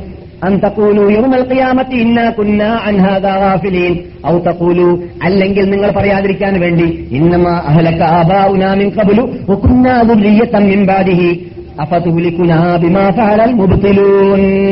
ഞങ്ങൾക്ക് ശേഷം വന്നത് ഞങ്ങൾ നാട്ടിലേക്ക് ചെല്ലുമ്പോൾ ഞങ്ങൾ നാട്ടിലേക്ക് എത്തുമ്പോൾ അവിടെ നീ അല്ലാത്തവരെ വിളിച്ചു പ്രാർത്ഥിക്കുന്ന നീ അല്ലാത്തവർക്ക് വേണ്ടി അറക്കുന്ന നീ അല്ലാത്തവർക്ക് വേണ്ടി നേർച്ചാക്കുന്ന നീ അല്ലാത്തവരെ പൂജിക്കുന്ന നീ അല്ലാത്തവരെ ആരാധിക്കുന്ന അത് ബിംബങ്ങളെയാവട്ടെ മനുഷ്യന്മാരെയാവട്ടെ അങ്ങനെയുള്ളതായ തണ്ടികളെയായിരുന്നു ഞങ്ങൾക്ക് നാട്ടിൽ കാണാൻ സാധിച്ചത് അഥവാ ദുനിയാവിൽ. അങ്ങനെ കണ്ടപ്പോൾ ഞങ്ങൾ അവരെ പോലെ തന്നെ അവരുടെ പിന്നിൽ ജീവിച്ചതാണ്. അതുകൊണ്ട് അഫതൂലിക്കുനാ ബിമാ മുബ്തിലൂൻ.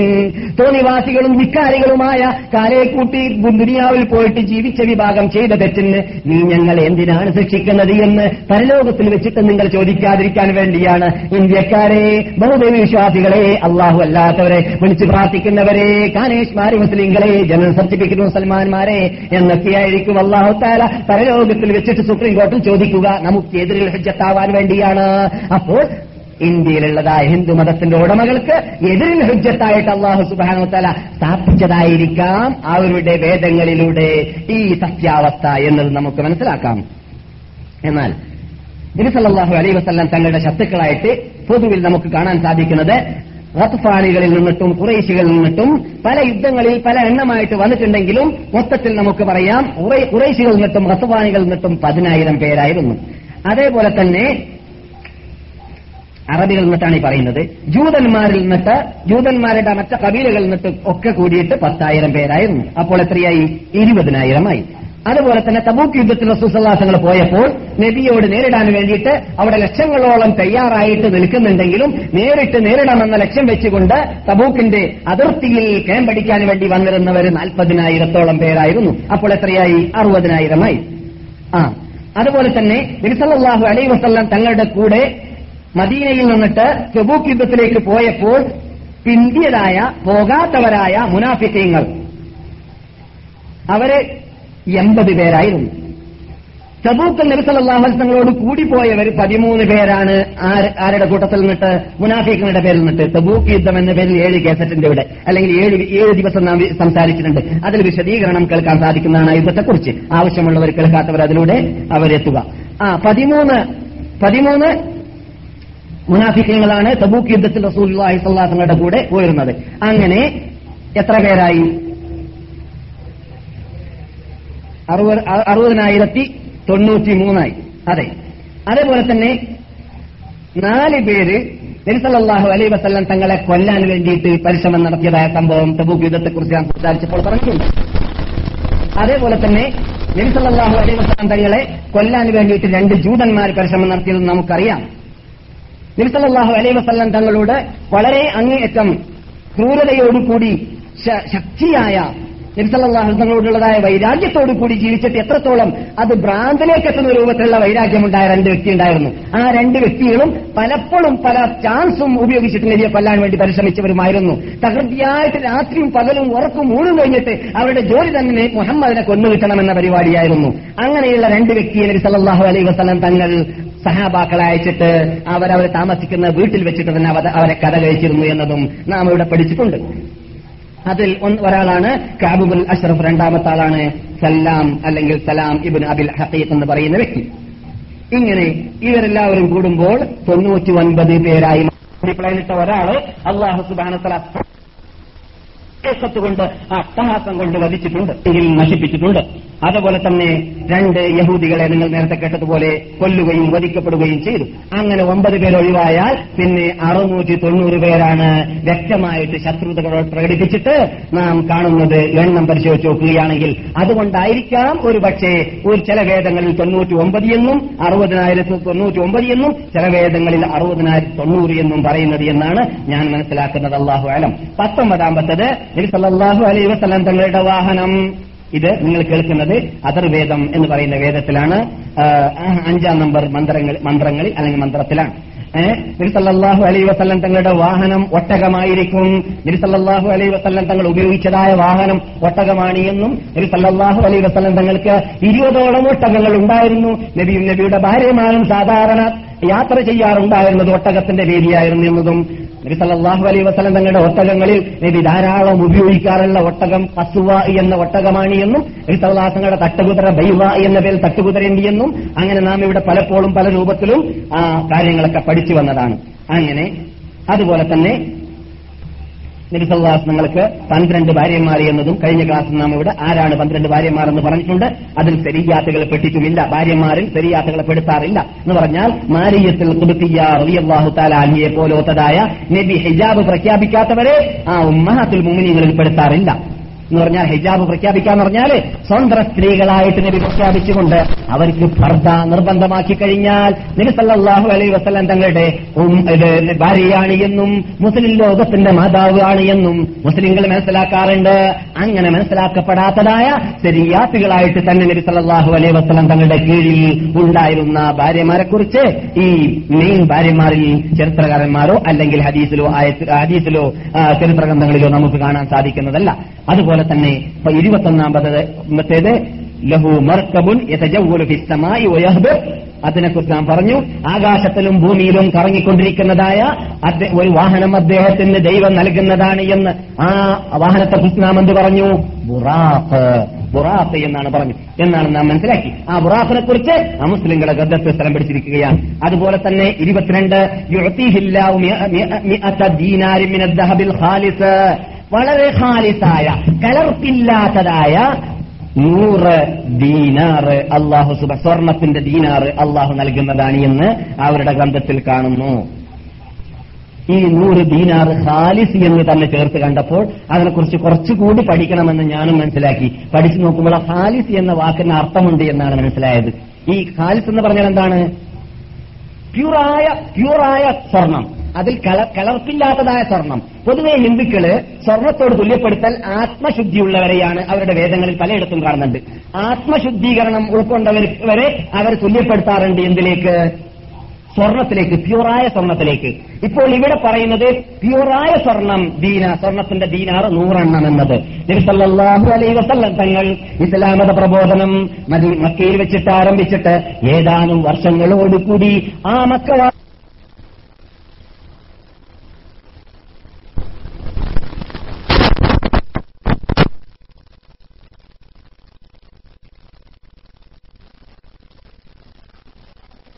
ആ മക്കവാസികളിൽ നിന്നിട്ട് ഇസ്ലാമിന്റെ മുമ്പിലും മെമ്പർഷിപ്പ് നേടിയതായ മുമ്പന്മാരായ അള്ളാഹു വിശേഷിപ്പിച്ച മഹാത്മാക്കളായ അസാദിഖൂൻ അസാദിഖൂൻ ഉലായിക്കൽ മുക്കറബൂൻ എന്ന് അള്ളാഹു ബഹുമാനിച്ച ആ മഹാത്മാക്കൾക്ക് അവിടെ കഷ്ടതകളും മർദ്ദനങ്ങളും ഏൽക്ക- ഏൽക്ക- ഏൽക്കാൻ സാധിക്കാതെ വിഷമിച്ചപ്പോൾ നബി ഹിജറ പോകാൻ വേണ്ടി അനുവദിച്ചു. എവിടേക്ക്? ഹബ്സീനയിലേക്ക് ഐത്യോപ്യയിലേക്ക് നജാഷി രാജാവിന്റെ അടുക്കിലേക്ക്.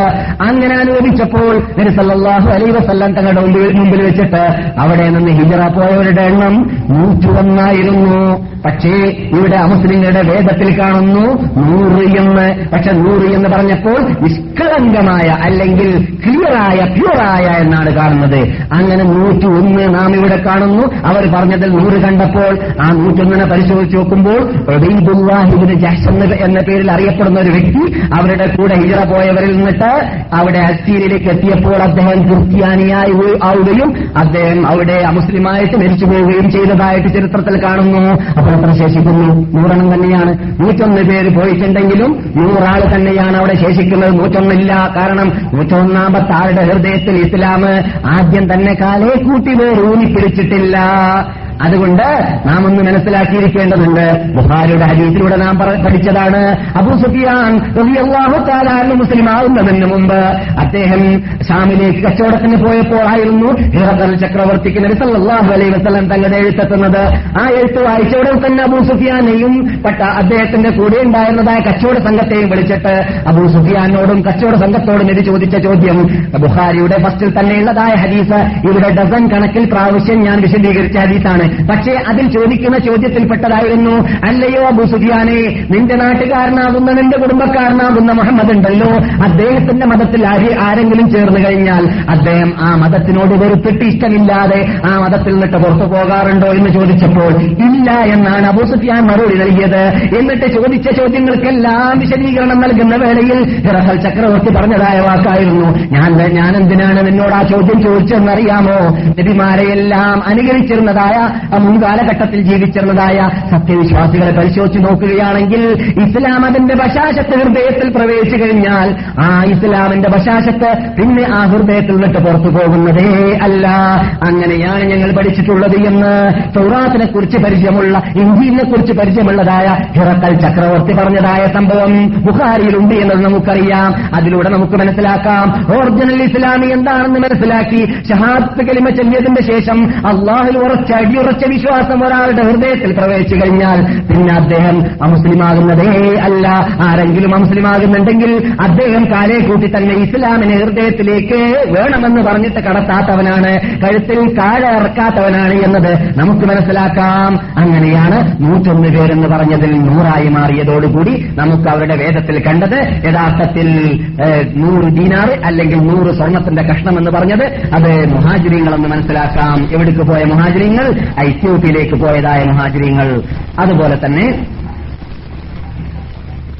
അബ്ദുല്ലാഹിബിൻ ഉബൈദുല്ലാഹിൻ ജഹ്ഷാനി പറഞ്ഞട്ടോ ഈ ഉബൈദുല്ലാഹിൻ ജാഷിന്റെ പേര് കിടക്കുമ്പോൾ വേറൊരു സഹാബിയുണ്ട് നമുക്ക് മഹാനായ ഹംസത്തുബിൻ അബ്ദുൽ മുത്തലിബിന്റെ കൂടെ കിടക്കുന്നത്. മദീനവാസികളല്ലേ? നിങ്ങൾക്ക് പരിചയമുണ്ടല്ലോ. നിങ്ങൾ രണാങ്കളത്തിലേക്ക് പോയാൽ ഇസ്ലാമിന് വേണ്ടി കരൾ മുറിച്ചു കൊടുത്ത മഹാത്മാക്കളാണെന്ന് മനസ്സിലാക്കിയിട്ട മഹാനായ ഹംസത്തുബിൻ അബ്ദുൽ മുത്തലിബ് റബിയുള്ളാഹു താലാനുവിന്റെ മുമ്പിൽ വെച്ചിട്ട് നിങ്ങൾ അദ്ദേഹത്തിന് സലാം പറയുമ്പോൾ നിങ്ങൾക്ക് അവിടെ തൊട്ട് വേറെ ഒരാളും കൂടി ഉണ്ട് എന്ന് മനസ്സിലാക്കാൻ സാധിക്കുന്നു. അദ്ദേഹത്തിന്റെ പേരാണ് മുസ്താബിൻ ഉമേരി എന്ന്. പക്ഷേ കൂടെ തന്നെ വേറെ ഒരാളുമുണ്ട് എന്ന് ചരിത്ര ഗ്രന്ഥങ്ങളിൽ കാണുന്നു. അദ്ദേഹത്തിന്റെ പേരാണ് അബ്ദുല്ലാഹിബിന് ജഹഷ്? ഇദ്ദേഹത്തിന്റെ അനുജനോ ജ്യേഷ്ഠനോ ആണ്. അദ്ദേഹം മുസ്ലിമാണ്. ഈ ഒബൈദുല്ലാഹിബിന് ജഹസ് ഉണ്ടല്ലോ മുത്തദ്ദായ ഒബൈദുള്ള ആ മുത്തദ്ദായ ഒബൈദുള്ളയുടെ ഭാര്യ ആരാണെന്നറിയാമോ? റസൂലുള്ളാഹി സല്ലല്ലാഹു അലൈഹി വസല്ലമയുടെ ഭാര്യയും എന്റെയും നിങ്ങളുടെയും മാതാവുമായ ഉമ്മു ഹബീബ ബിൻത് അബി സുഫിയാൻ. അബൂ സുഫിയാന്റെ മകൾ ഉമ്മു ഹബീബയാണ്. ഉമ്മു ഹബീബയെ അവിടെ വെച്ചിട്ട് ഭർത്താവ് മരിച്ച വേളയിൽ അദ്ദേഹം അവൾ അവർ മദീനയിൽ മക്കയിലേക്ക് ഉപ്പാന്റെ അടുക്കിലേക്ക് ഷിർക്കിന്റെ നാട്ടിലേക്ക് മടങ്ങുന്നില്ല എന്ന് തീരുമാനിച്ചപ്പോൾ അവർക്ക് കൂടെ ആളില്ലാതെയായ വാർത്ത നബിസല്ലാഹു അലൈ വസല്ലം തങ്ങൾ അറിഞ്ഞപ്പോൾ എങ്ങനെയാണ് വിധവയായ ഒരു സ്ത്രീ അല്ലെങ്കിൽ ഭർത്താവില്ലാത്തൊരു സ്ത്രീ ആ സ്ത്രീ ഇസ്ലാമിന് വേണ്ടി പാടുപെട്ടുകൊണ്ട് ഹിജറ പോയ സ്ത്രീ.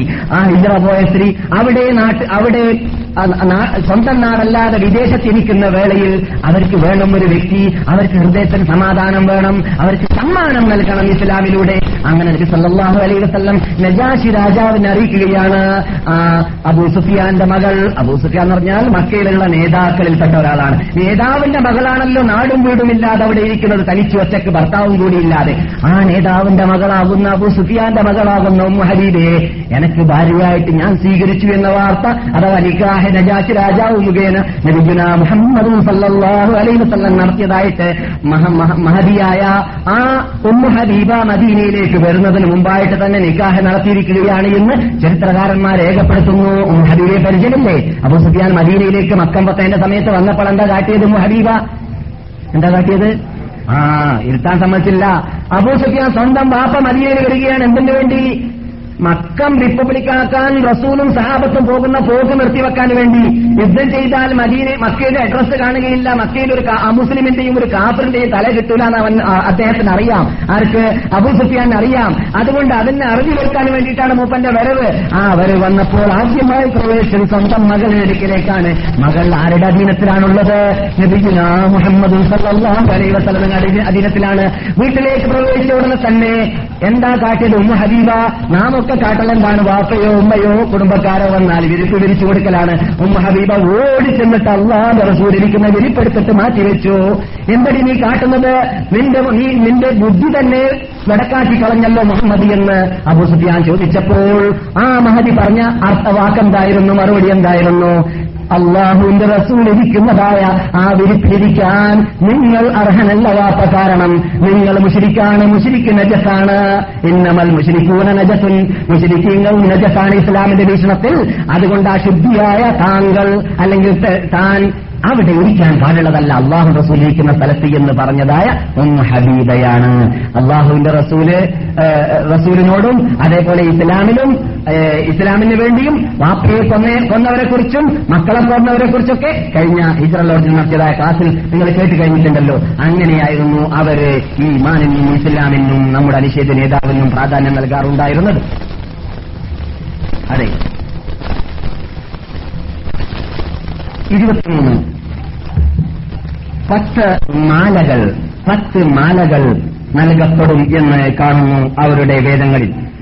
പത്ത് മാലകൾ എന്താണെന്ന് പരിശോധിച്ച് നോക്കേണ്ട ആവശ്യമില്ല. പെട്ടെന്ന് മനസ്സിലാക്കാൻ സാധിക്കുന്നതാണ് മാല എവിടെയാണ് ധരിക്കുക? കഴുത്തിലാണ് കഴുത്തിൽ ധരിക്കുന്ന മാലയോട് ഏറ്റവും അടുത്ത് വരുന്നത് ഹൃദയമാണ് അതുകൊണ്ട് ഹൃദയത്തിലേക്ക് അടുപ്പിച്ചു വെക്കുന്ന സാധനങ്ങൾ പത്തെണ്ണം മുഹമ്മദിനുണ്ട് എന്നാണ് അവരുടെ ഗ്രന്ഥങ്ങളിൽ കാണുന്നത് അതാരാണ് അഷറത്തുൽ മുബശ്ശരീന ബിൽ ജന്ന സ്വർഗം കൊണ്ട് സന്തോഷവാർത്ത നൽകപ്പെട്ടവർ നബി സല്ലല്ലാഹു അലൈഹി വസല്ലം തങ്ങൾക്ക് ഉണ്ടായിരുന്നത് പത്ത് പേരാണെന്ന് പെട്ടെന്ന് നമുക്ക് പറയാതെ അറിയുന്ന പരമാർത്ഥമാണ് എല്ലാവർക്കും മനഃപ്പാടമുണ്ടല്ലോ Abubakar Umar Usman Ali Talha Zaid Saad Saeed Saad Abi Waqqas? Saad Abi Waqqas അദ്ദേഹത്തിന്റെ പേര് സഅദ് മാലിക്ബിനു ഉഹൈബി എന്നാണ്. സഅദ് ബിൻ അബി വക്കാസ് എന്ന് പറഞ്ഞാൽ ആളാണ് പേര് അറിയുക. Sayyid bin Sayyid bin Amr bin Nufail എന്നതാണ് മറ്റൊരു നാലാമത്തെ ആറാമത്തെ ആൾ. سعيد بن زيد بن عمرو بن النفيلي أقول أبو بكر عثم عمر عثمان علي سعد سعيد طلحة طلحة بن عبيد الله رضي الله تعالى عنه بن عبد الرحمن بن عوف أبو عبيدة بن الجراح زبير بن العوام رضي الله تعالى عنهم أجمعين فين ليه؟ ها؟ لا فسمع ليه؟ ആ അങ്ങനെ പത്ത് പേരാണ് നബിസല്ലാഹു അലൈ വസ്ലാം തങ്ങൾ ഭൂമിയിൽ വെച്ചിട്ട് തന്നെ വഹി മുഖേന സന്തോഷ വാർത്ത വാർത്ത സ്വർഗം കൊണ്ട് അറിയിക്കപ്പെട്ടവർ. അതിന്റെ അർത്ഥം മറ്റുള്ളവർ സ്വർഗത്തിൽ പോകും. ഇതുണ്ട്. പിന്നെയോ വാനലോകത്തിൽ വെച്ചിട്ട് വഹി മുഖേന ഇന്നാൾ ഇന്നാൾ സ്വർഗത്തിലാണ് എന്നിറങ്ങുന്നതിന് പ്രത്യേകതയുണ്ട്. അതവർ അള്ളാഹു സുബാനോത്തല ബഹുമാനിച്ചതാണ്. അവർക്ക് അള്ളാഹു സുബാനോത്തല ഭൂമിയിൽ വെച്ചിട്ട് തന്നെ സമ്മാനമായിട്ട് നൽകിയതായ സന്തോഷ വാർത്തയാണ്. അല്ലാതെ എത്രയോ ആൾക്കാരെ കുറിച്ച് എത്രയോ സഹാബാക്കളെ കുറിച്ച് നിർത്തല്ലാഹു അലൈ വസലം തങ്ങൾ നിങ്ങൾ സ്വർഗത്തിലാണെന്ന് പറഞ്ഞവർ ധാരാളമുണ്ടെന്ന് നാം ഇവിടെ പലപ്പോഴും പറയാറുണ്ട്. അങ്ങനെയുള്ള മഹാത്മാക്കളുടെ ഇത് ചരിത്രങ്ങളും നാം ഇവിടെ ഉദ്ധരിക്കാറുണ്ട്. അള്ളാഹു സുബാനോ തല തന്നെ ഖുർആാനിൽ മുഹാജിരികളും അൻസാരികളും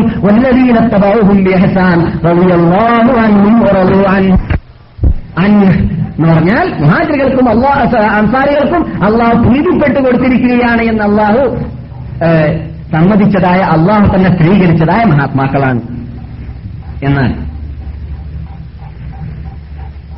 പിന്നെ ഇരുപത്തിനാല് നിർസല്ലാഹു അലൈ വസ്ലം തങ്ങൾക്ക് മുന്നൂറ് ജവാദ് നൽകപ്പെടും കുതിരകൾ. യുദ്ധത്തിന് ട്രെയിനിങ് നൽകപ്പെട്ട യുദ്ധം ചെയ്യാൻ പ്രാക്ടീസുള്ളതായ മുന്നൂറ് കുതിരകൾ നൽകപ്പെടും എന്നും അവരുടെ ഗ്രന്ഥങ്ങളിൽ കാണുന്നു. ഇത് മന്ത്രങ്ങൾ എന്ന് പറയാം നാം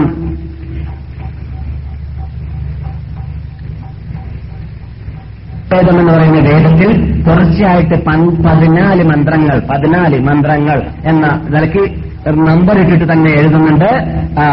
അതിൽ ഈ വിശദീകരണം ഇതേ രൂപത്തിൽ തന്നെ പറയുന്നതായിട്ട് കാണാം. മുന്നൂറ് കുതിരകൾ. ആരാണ് മുന്നൂറ് കുതിരകൾ? മുന്നൂറ് കുതിരകൾ ആരാണെന്ന് പരിശോധിച്ച് നോക്കിയപ്പോൾ നമുക്ക് മനസ്സിലാക്കാൻ സാധിച്ചത് ബദരീങ്ങളിലേക്ക് സൂചനയാണ്. കാരണം ബദർ യുദ്ധത്തിൽ നബി സല്ലല്ലാഹു അലൈഹി വസല്ലം തങ്ങളോട് കൂടി വിജയം വരുത്തി മടങ്ങി വന്നവരെത്രയായിരുന്നു മുന്നൂറ് പേരായിരുന്നു. അവിടെ ഷഹീദായവർ എത്ര പേരായിരുന്നു? പതിനാല് പേരായിരുന്നു. പതിമൂന്നാൾ അവിടെ പോർക്കളത്തിൽ വെച്ചിട്ട് ഷഹീദായി ഒരാൾ വഴിമധ്യ വെച്ചിട്ട് ഷഹീദാവുകയും ചെയ്തു. അങ്ങനെ പതിനാലാൾ ഷഹീദായി പക്ഷേ വിജയം കൈ കൊടുവരുത്തിയവര് എത്ര പേരാണ്? മുന്നൂറ് പേരാണ്. അവരാണ് ബദരീങ്ങൾ എന്ന പേരിൽ നാം നമുക്ക് പരിചയമുള്ളവർ ഇരുപത്തഞ്ച് പതിനായിരം പശുക്കൾ നൽകപ്പെടും എന്ന്. പശുക്കളെ ധാരാളം ബഹുമാനിക്കുന്നവരാണ് ഹിന്ദുക്കളെന്ന് നമുക്ക് പരിചയമുണ്ട്. അതുകൊണ്ടല്ല പശുക്കളെന്ന് പറഞ്ഞത്. പശുക്കൾക്ക് യഥാർത്ഥത്തിൽ അങ്ങനെ പ്രാധാന്യം കുറവൊന്നുമില്ലെങ്കിലും നാം പുണ്യം കാട്ടുകയോ അല്ലെങ്കിൽ ദൈവമായി അംഗീകരിക്കുകയോ അല്ലെങ്കിൽ പൂജ നടത്തുകയോ നടത്തുകയോ ചെയ്യുകയില്ല എന്ന് മാത്രമേ ഉള്ളൂ. പക്ഷേ പശുക്കൾക്കുള്ളതായ നിഷ്കളങ്കതയെ നാം സ്ഥാപിക്കുന്നുണ്ട്. അതുകൊണ്ട് തന്നെ പശുക്കൾ മൃഗങ്ങളുടെ കൂട്ടത്തിൽ വഞ്ചന ചെയ്യാൻ അറിയാത്ത മൃഗങ്ങൾ എന്നാണ്. വഞ്ചിക്കാൻ അറിയാത്തതായ സ്വീകരിക്കുന്ന അനുസരണമുള്ളതായ ആളാണെന്നാണ് പശു. അതുകൊണ്ട് തന്നെ നബിസല്ലാഹു അലൈഹി വസ്ലം തങ്ങൾ കുറിച്ച് കിനാവ് കാണിക്കാൻ വേണ്ടിയിട്ട് ബുഹാരിയിലുള്ള ഹദീസിൽ കാണാം. വഹദി യുദ്ധത്തിൽ സഹാബാക്കളെ കൊല്ലപ്പെടുമെന്ന് എന്ന് നബി കിനാവ് കണ്ടപ്പോൾ നബിയുടെ കിനാവ് വഴിയാണല്ലോ എന്താ കിനാവ് കണ്ടത്? ഒരു പശുവിനെ അറക്കപ്പെട്ടതായിട്ടാണ് കിനാവ് കണ്ടത് അല്ലേ? അതേപോലെ തന്നെ നബി സല്ലാഹു അലൈഹി വസല്ലം തങ്ങളുടെ വാളിന്റെ മൊന കഷ്ടിച്ചതായിട്ട് ഇങ്ങനെ കിനാവ് കണ്ടു. നബി ഞെത്തി ഉണർന്നിട്ട് സഹാബാക്കളോട് പറഞ്ഞു പശുവിനറക്കപ്പെട്ടതായിട്ട് കിനാവ് കണ്ടതിൽ നിന്നിട്ട് എന്റെ സഹാബാക്കൾ നിന്നിട്ട് ധാരാളം പേര് ഷഹീദാവുമെന്നാണ് ഞാൻ മനസ്സിലാക്കുന്നത്.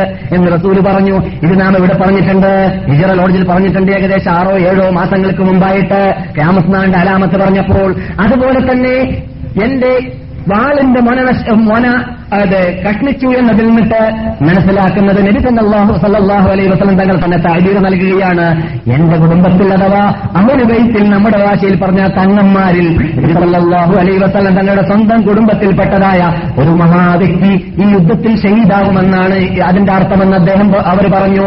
അതിൽ നിന്നിട്ട് നമുക്ക് മനസ്സിലാക്കാൻ സാധിച്ചു.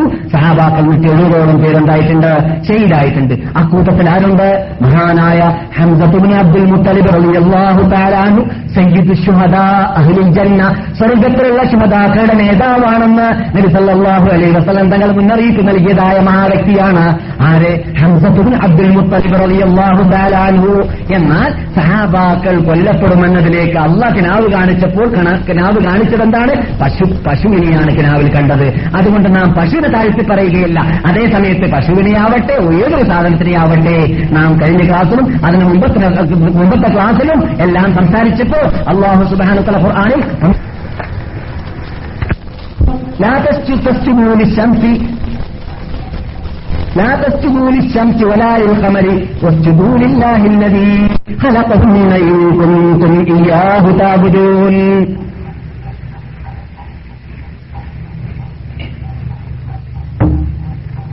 അള്ളാഹുവിന്റെ പെട്ടതാണ് സൂര്യനും ചന്ദ്രനും എന്ന് പറഞ്ഞ് പറഞ്ഞിട്ട് പിന്നെ അള്ളാഹ് എന്താ പറഞ്ഞത്? നിങ്ങൾ ഈ സൂര്യനും ചന്ദ്രനത്തിലൂടെയൊക്കെ ചന്ദ്രനിലൂടെയൊക്കെ നിങ്ങൾക്ക് ധാരാളം ആ പ്രത്യേകതകൾ ലഭി- ലഭിക്കുന്നതിന്റെ അർത്ഥം അത് പൂജിക്കാമെന്നല്ല. പിന്നെയോ അവകളെ സൃഷ്ടിച്ച രക്ഷിതാവിനെ നിങ്ങൾ സുജൂദ് ചെയ്യുക ആരാധിക്കുക. ഈ തഅബുദൂൻ നിങ്ങൾ അള്ളാഹുവിനെയാണ് ആരാധിക്കുന്നതെങ്കിൽ ഇതിന്റെ അർത്ഥം നമ്മൾ ഇവിടെ വെച്ചിട്ടുണ്ട്. മറന്നു പോകരുത്. എന്തിനാണ് അങ്ങനെ പറഞ്ഞത്?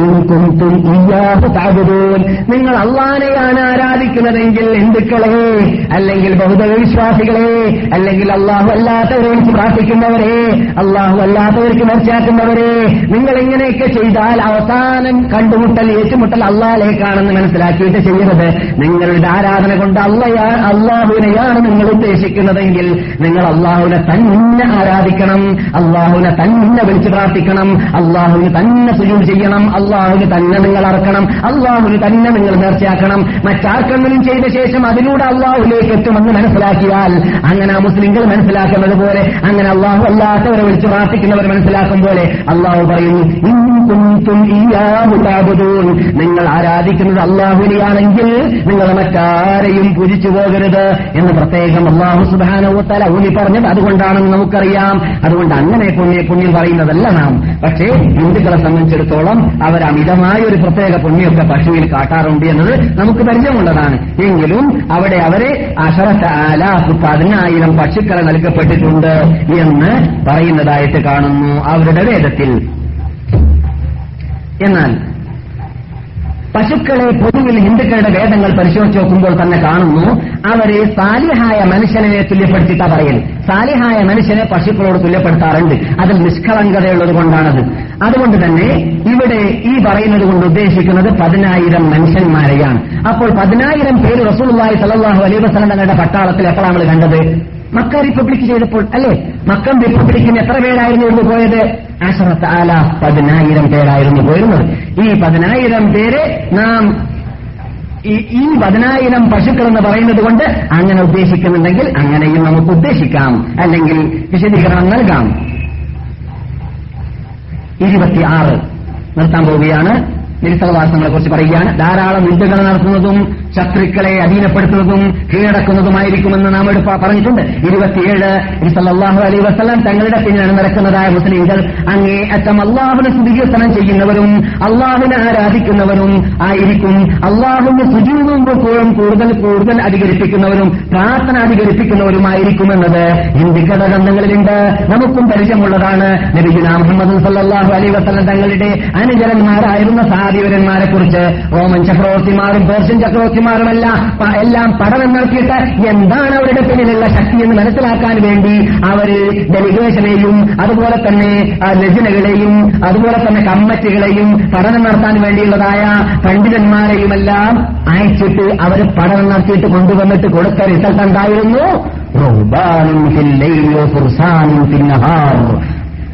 മുസ്ലിങ്ങളുടെ പ്രത്യേകത രാത്രി അവർ സന്യാസികളാണ്. രാത്രി ഉറങ്ങാൻ അവർക്ക് അറിയില്ല. പിന്നെയോ സന്യാസികൾ. എന്ന് പറഞ്ഞാൽ ആരാധനയിൽ മുഴുകിയിരിക്കുകയാണ്. മുസ്ലിങ്ങളുടെ പ്രത്യേകതയാണ്. പകരായി കഴിഞ്ഞാൽ അവർ പോർക്കളത്തിൽ ശത്രുക്കളോട് പോരാടാൻ വേണ്ടി ആ ശൂരതത്തോടുകൂടി തന്നെ വരുന്നതായ വീട് ധീരതയോടുകൂടി വരുന്നതായ ധീരന്മാരാണ്. അപ്പോൾ പകൽ ധീരന്മാർ രാത്രി അള്ളാഹുവിനെ ആരാധിക്കുന്നവർ. അതായിരുന്നു മുസ്ലിങ്ങളുടെ പ്രത്യേകത. ഇന്നത്തെ മുസ്ലിങ്ങളെ പോലത്തതായ രാത്രിയെ തോന്നിവാസങ്ങളിലും വിനോദാഭാസങ്ങളിലും കഴിച്ചു കൂട്ടുന്നതായ വിഭാഗം അല്ലായിരുന്നു. അവർക്ക് വേസ്റ്റായി പോകുന്ന നിമിഷങ്ങൾ അവരുടെ മുമ്പിൽ ഉണ്ടായിരുന്നില്ല സഹാബാക്കളുടെ മുമ്പിൽ വേസ്റ്റായി പോകുന്ന നിമിഷം തന്നെയില്ല.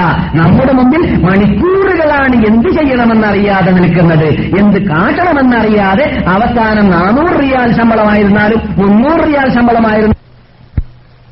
കേൾക്കണം നമുക്ക് എരുമരാഗം കഴുതരാഗം. അങ്ങനെയാണ് നിർബന്ധം. നമ്മുടേതല്ല.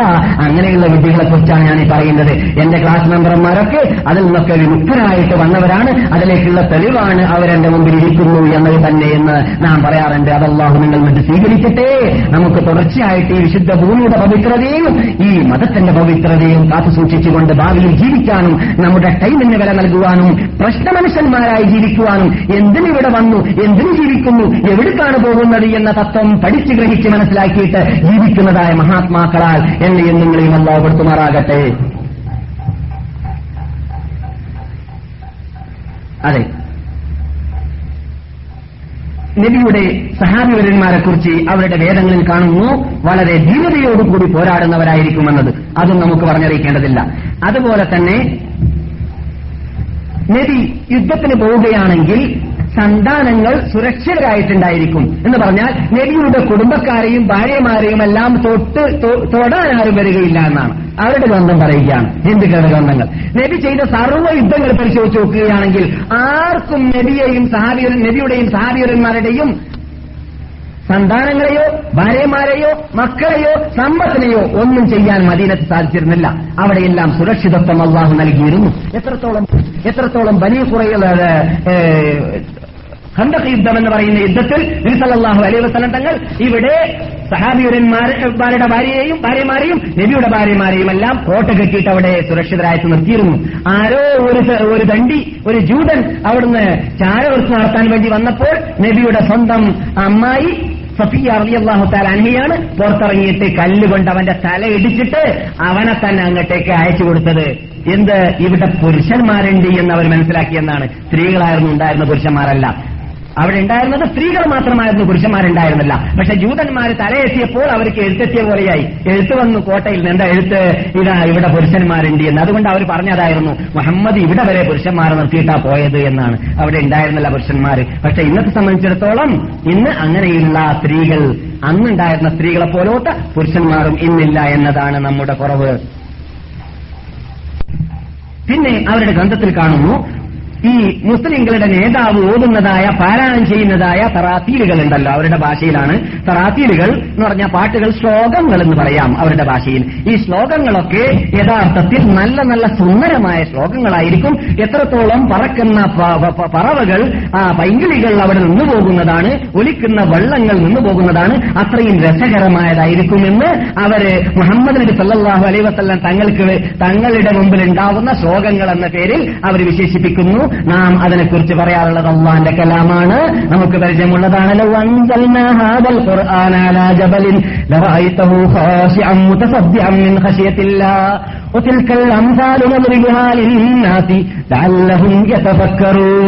ഈ ഖുർആാനെ നാം പർവതത്തിലേക്കാണ് ഇറക്കിയതെങ്കിൽ പർവതം പേടിച്ച് കിടുകിട പറച്ചിട്ടത് തിരിപ്പണമായി നിങ്ങൾ കാണുന്നതായിരിക്കും ഖുർആന്റെ പ്രത്യേകതയാണ്. അതെ ഖുർആൻ ഓതുന്ന കേൾത്ത കേട്ടാൽ പക്ഷികൾ ഇവരേക്കും അത് ആ അത് കേൾക്കാൻ വരുമായിരുന്നു എന്നതും അതുപോലെ തന്നെ വെള്ളം വരെ ഒലിക്കുന്ന വെള്ളം വരെ കെട്ടിനിന്നു പോകുമെന്നതൊക്കെ ഖുർആാനെ കുറിച്ച് അറിയുന്നവർക്ക് അറിയാം അതുകൊണ്ട് തന്നെയാണ് തലമുതിർന്നതായ ആ സാഹിത്യ അക്കാദമിയിൽ ഏറ്റവും ഏറ്റവും ഉത്തുംഗ ശൃംഗത്തിലേക്ക് എത്തിയതായ ഏറ്റവും ഉയർന്ന സാഹിത്യകാരന്മാർ വരേക്കും ഖുർആൻ കട്ട് കേൾക്കാൻ വരാറുണ്ടായിരുന്നു. ഖുർആൻ പരസ്യമായി കേൾക്കാൻ അവർക്ക് ഇഷ്ടമില്ല. പക്ഷെ എന്നാലും അതിലുള്ള രസം രസിക്കാൻ വേണ്ടിയിട്ട് കട്ട് കേൾക്കാൻ വരാറുണ്ടായിരുന്നു എന്നാണ്.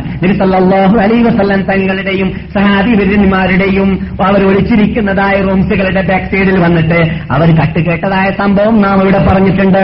രണ്ട് നേതാവ് കട്ടുകേൾക്കാൻ വേണ്ടി മറ്റു നേതാവ് അറിയാതെ രൂപത്തിൽ വന്നതായ സംഭവം നാം ഇവിടെ രസകരമായ സംഭവം പറഞ്ഞിട്ടുണ്ട്. ഒരു നേതാവ് വന്നത് മറ്റു നേതാവ് അറിയുകയില്ല. എന്നിട്ട് രണ്ടാളും ഇരുട്ടത്ത് അങ്ങോട്ടും ഇങ്ങോട്ടും ഏറ്റുമുട്ടാണ് ബാക്കിന്ന് ആ ഏറ്റുമുട്ടിയപ്പോൾ അറിഞ്ഞതേ നീയോ അബുസ്ഫിയാൻ എവിടെയോ നീ വന്നത്? മറ്റൊന്നും മറ്റോ എന്നേക്കാളും വലിയ നേതാവാണ്. അവനും ഇവനും പറയുകയാണ് ഞാൻ മുഹമ്മദിന്റെ ആ പുതിയ പുതിയ സാധനങ്ങൾ കേൾക്കാൻ വേണ്ടി വന്നതാണ് എന്നാണ്. അപ്പോൾ അവർക്ക് കട്ട് കേൾക്കാൻ വേണ്ടി വരെ ആഗ്രഹമുണ്ടായതായിരുന്നു എന്തോ ഖുർആൻ എന്തുകൊണ്ട് അത്രയും സുന്ദരമായ ശൈലി ഖുർആൻ ഉള്ളത് കൊണ്ട് തന്നെയാണ്. അതുപോലെ തന്നെ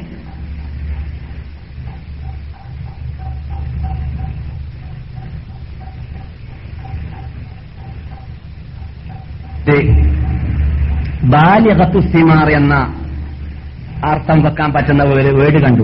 ബാലികത്തു സിമാർ എന്ന് പറഞ്ഞാൽ ഉൽപ്പന്നം. അല്ലെ? എന്ന് ഉൽപ്പന്നം. അല്ലെങ്കിൽ അതിൽ അതിന്റെ സമറ്? ഒരു വൃക്ഷത്തിനോട് തുല്യപ്പെടുത്തിയിട്ട് വൃക്ഷത്തിനോട് നബിയുടെ അമ്രിനെ പൊതുവിൽ നബി കൊണ്ടുവന്നതായ തത്വത്തെ വൃക്ഷത്തോട് തുല്യപ്പെടുത്തിയതായിട്ട് കണ്ടു. അത് ഒരിടത്തല്ല പല വേദങ്ങളിലും അല്ലെങ്കിൽ പല മന്ത്രങ്ങളിലും അങ്ങനെയുള്ള വേടുകൾ ഞാൻ കണ്ടിട്ടുണ്ട്. അതിനോട് തുല്യതയുള്ളതായ വാക്ക് ഖുർആാനിൽ തന്നെ നമുക്ക് സൂറത്ത് ഇബ്രാഹിമിൽ കാണാം. അലം തറ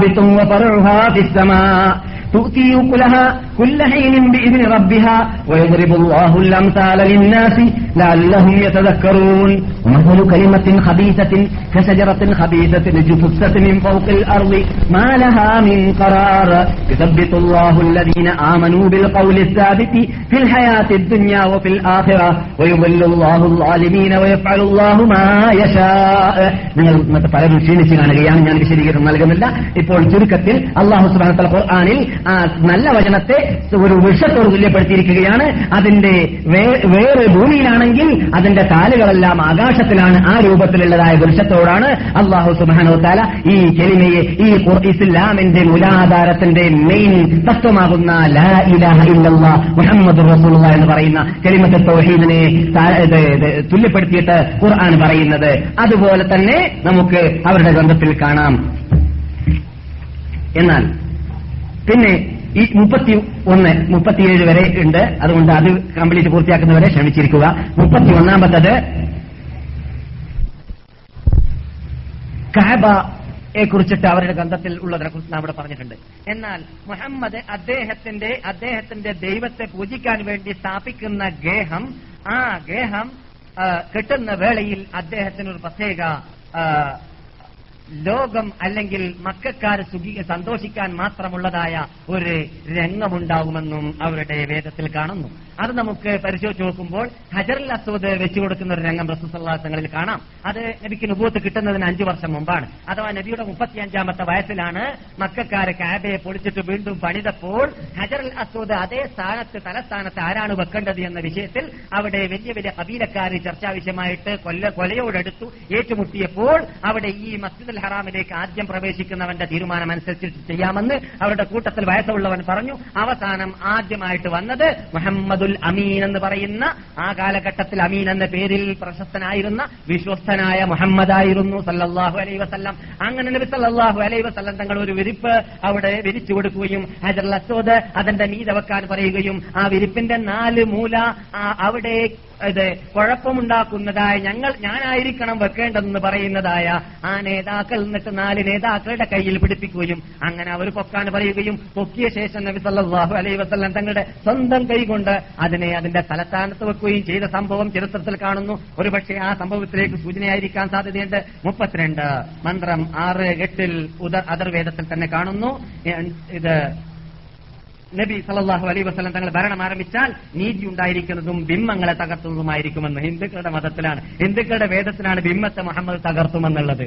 എന്നിട്ട് അവർ പൂജിക്കുന്നത് ബിംബത്തെയും കേൾക്കണം. എന്താ സംഭവിച്ചത്? ഖുർആൻ നിങ്ങൾ പഠിച്ചു പോകരുത് എന്ന് ചില വിഭാഗം പറയുന്നത് പോലെ ശ്ലോകങ്ങൾ നിങ്ങൾ പാടിയാൽ മതി അതിന്റെ അകത്തുള്ളത് പഠിച്ചു പോകരുത് എന്ന് അവരും പറയുകയാണ് അതുകൊണ്ട് എന്താ ശ്ലോകത്തിലുള്ളത് എന്നത് അവർക്ക് അറിയുകയില്ല. അതാണ് സംഭവിച്ചത്. അങ്ങനെയുള്ള അപകടത്തിൽ അവർ വിട്ടുപോകാൻ കാരണം ഇതാണ്. അതെ നബിസല്ലാഹു അലൈ വസ്ലം തങ്ങൾ വിശുദ്ധ മക്കാ ഷരീഫ് മസ്ജിദുൽ ഹറാം കീഴടക്കിയ വേളയിൽ എന്താണ് ചെയ്തത്? ഇബ്രാഹിം നബി അലൈഹി ഇസ്ലാമിന്റെ ബിംബത്തെയാണ് ആദ്യമായി തകർത്തത്. ആരാ പറയുന്നത്? എന്റെ പോക്കറ്റ് നിന്നാണോ അല്ല ഇമാം മുസ്ലിം റഹ്മത്തുല്ലാഹിരി ഇമാം ബുഖാർ റഹ്മത്തുല്ലാഹി റിപ്പോർട്ട് ചെയ്യുകയാണ് അദ്ദേഹത്തിന്റെ സഹിഹിൽ.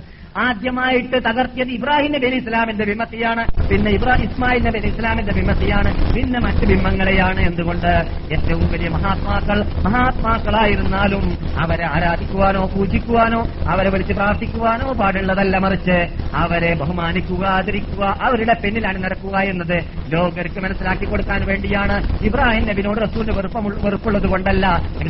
അലൈഹി വസല്ലം തങ്ങളുടെ മതം യഥാർത്ഥത്തിൽ ഇബ്രാഹിം നബി അലൈഹി ഇസ്ലാമിന്റെ മതം തന്നെയാണ്. വ്യത്യാസമേ ഇല്ല. അതുകൊണ്ടാണ് അള്ളാഹു ഖുർആൻ പറഞ്ഞത് പിന്നെ ഞാൻ നിങ്ങൾക്ക് വഹി അറിയിക്കുന്നത് എന്താണ്? അനിസ്തബിയ മില്ലത്ത ഇബ്രാഹിം ഹനീഫ. ഇബ്രാഹിം നബി ഇസ്ലാമിന്റെ മിന്നത്തിനെയാണ് മുഹമ്മദ് നബിയെ നിങ്ങൾ പിൻപറ്റേണ്ടത് എന്ന് അള്ളാഹു സുബാനു തല കൽപ്പിക്കാൻ കാരണം അതെ മുപ്പത്തിരണ്ട് മുപ്പത്തി ഇതാണ്. അതേപോലെ തന്നെ അവിടെ സുരക്ഷിതത്വം എന്ന് പറയുന്നത് മക്ക പിടിക്കുന്ന ദിവസത്തിൽ എന്താ റസൂൽ പറഞ്ഞത്? മക്കാരോട് അവിടെ യുദ്ധം നടന്നോ? ഇല്ല യുദ്ധം ചെയ്തിട്ടില്ല. മക്കാരെല്ലാം റസൂള്ളാന്റെ താഴെ കീഴിൽ വന്നുകൊണ്ട് എന്തായിരിക്കും മുഹമ്മദ് ചെയ്യുമെന്നതിൽ പേടിച്ചിരിക്കുകയാണ് ആയിരങ്ങൾ. അവരുടെ തല പോകുമെന്നാണ് അവർക്ക് ഉറപ്പ്. കാരണം മുഹമ്മദിനെ പുറത്താക്കിയവരല്ലേ? റസൂൽ അലൈ വസ്ലാം തങ്ങളെ നാട് കടത്തുകയും കൊല്ലാൻ വേണ്ടി പ്ലേനിടുകയും ചെയ്തതായ ശത്രുക്കളല്ലേ? ഈ അനത്തടിയന്മാരെ എല്ലാം മുഹമ്മദ് ഇപ്പോൾ പകരം വീട്ടാൻ വേണ്ടി പകരം ചോദിക്കാൻ വേണ്ടി തുനിയുമെന്നായിരുന്നു വിശ്വാസം. അതുകൊണ്ട് നബി അലൈ വസല്ലം തങ്ങൾ കാബ ഷെരീഫിനെ ക്ലിയർ ആക്കിയതിന്റെ ശേഷം അവിടെ വെച്ച് നടത്തിയതായ പ്രസംഗത്തിൽ അവരോട് ചോദിക്കുകയാണ് നിങ്ങൾക്ക് നിങ്ങളുടെ വിശ്വാസം എന്താണ്? ഞാൻ എന്ത് കാട്ടുമെന്നാണ് നിങ്ങൾ മനസ്സിലാക്കുന്നതെന്ന് ചോദിച്ചപ്പോൾ അവർ പറഞ്ഞു അഹുൻ കരീം അഹിൻ കരീം. നിങ്ങൾ മാന്യനാണ് മാന്യന്മാരുടെ മക്കള മാന്യന്മാരാണ് നിങ്ങളുടെ വാപ്പമാര്. അതുകൊണ്ട് മാന്യന്മാരിൽ നിന്നിട്ട് മാന്യത മാത്രമേ ഞങ്ങൾ പ്രതീക്ഷിക്കുന്നുള്ളൂ എന്ന് പറഞ്ഞപ്പോൾ നബി സല്ലല്ലാഹു അലൈഹി വസല്ലം തങ്ങൾ അവരോട് പറഞ്ഞത് ഇത് നിങ്ങൾ പോയിക്കൊള്ളുക. നിങ്ങൾക്ക് ഞാൻ മാഫ് തന്നിരിക്കുകയാണ്. നിങ്ങൾക്ക് ഞാൻ നിങ്ങളോട് ഞാൻ എനിക്ക് പറയാനുള്ളത് യൂസുഫ് നബി അലൈഹി സ്വലാം അവരുടെ ജ്യേഷ്ഠ അഞ്ചന്മാരോട് പറഞ്ഞതാണ്. അല്ലെങ്കിൽ ജ്യേഷ്ഠന്മാരോട് പറഞ്ഞതാണ് എന്താ പറഞ്ഞത്?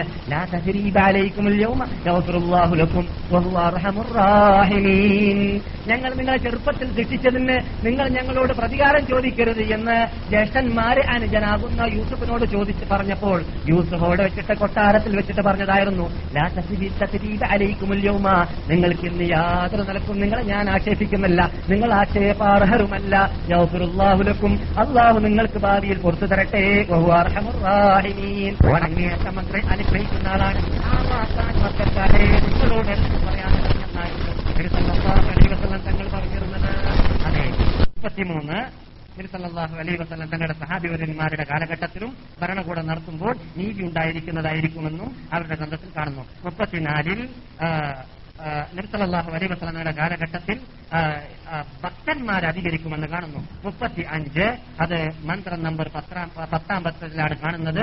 നബി അലൈ വസ്ലം തങ്ങളുടെ ആമ്രനെ ഒരു വിതരത്തിനോട് തുല്യപ്പെടുത്തുന്നതായിട്ട് കാണുന്നു. അതിന്റെ അർത്ഥം നാം മുമ്പ് കേട്ടു കേൾക്കുകയും ചെയ്തു. വേറെ വിശദീകരണം നൽകിയപ്പോൾ അഥവാ വിത്തിനോട് തുല്യപ്പെടുത്തുകയാണ്. വിത്ത് മുളച്ചു കഴിഞ്ഞാൽ അത് വലുതായി വലുതായി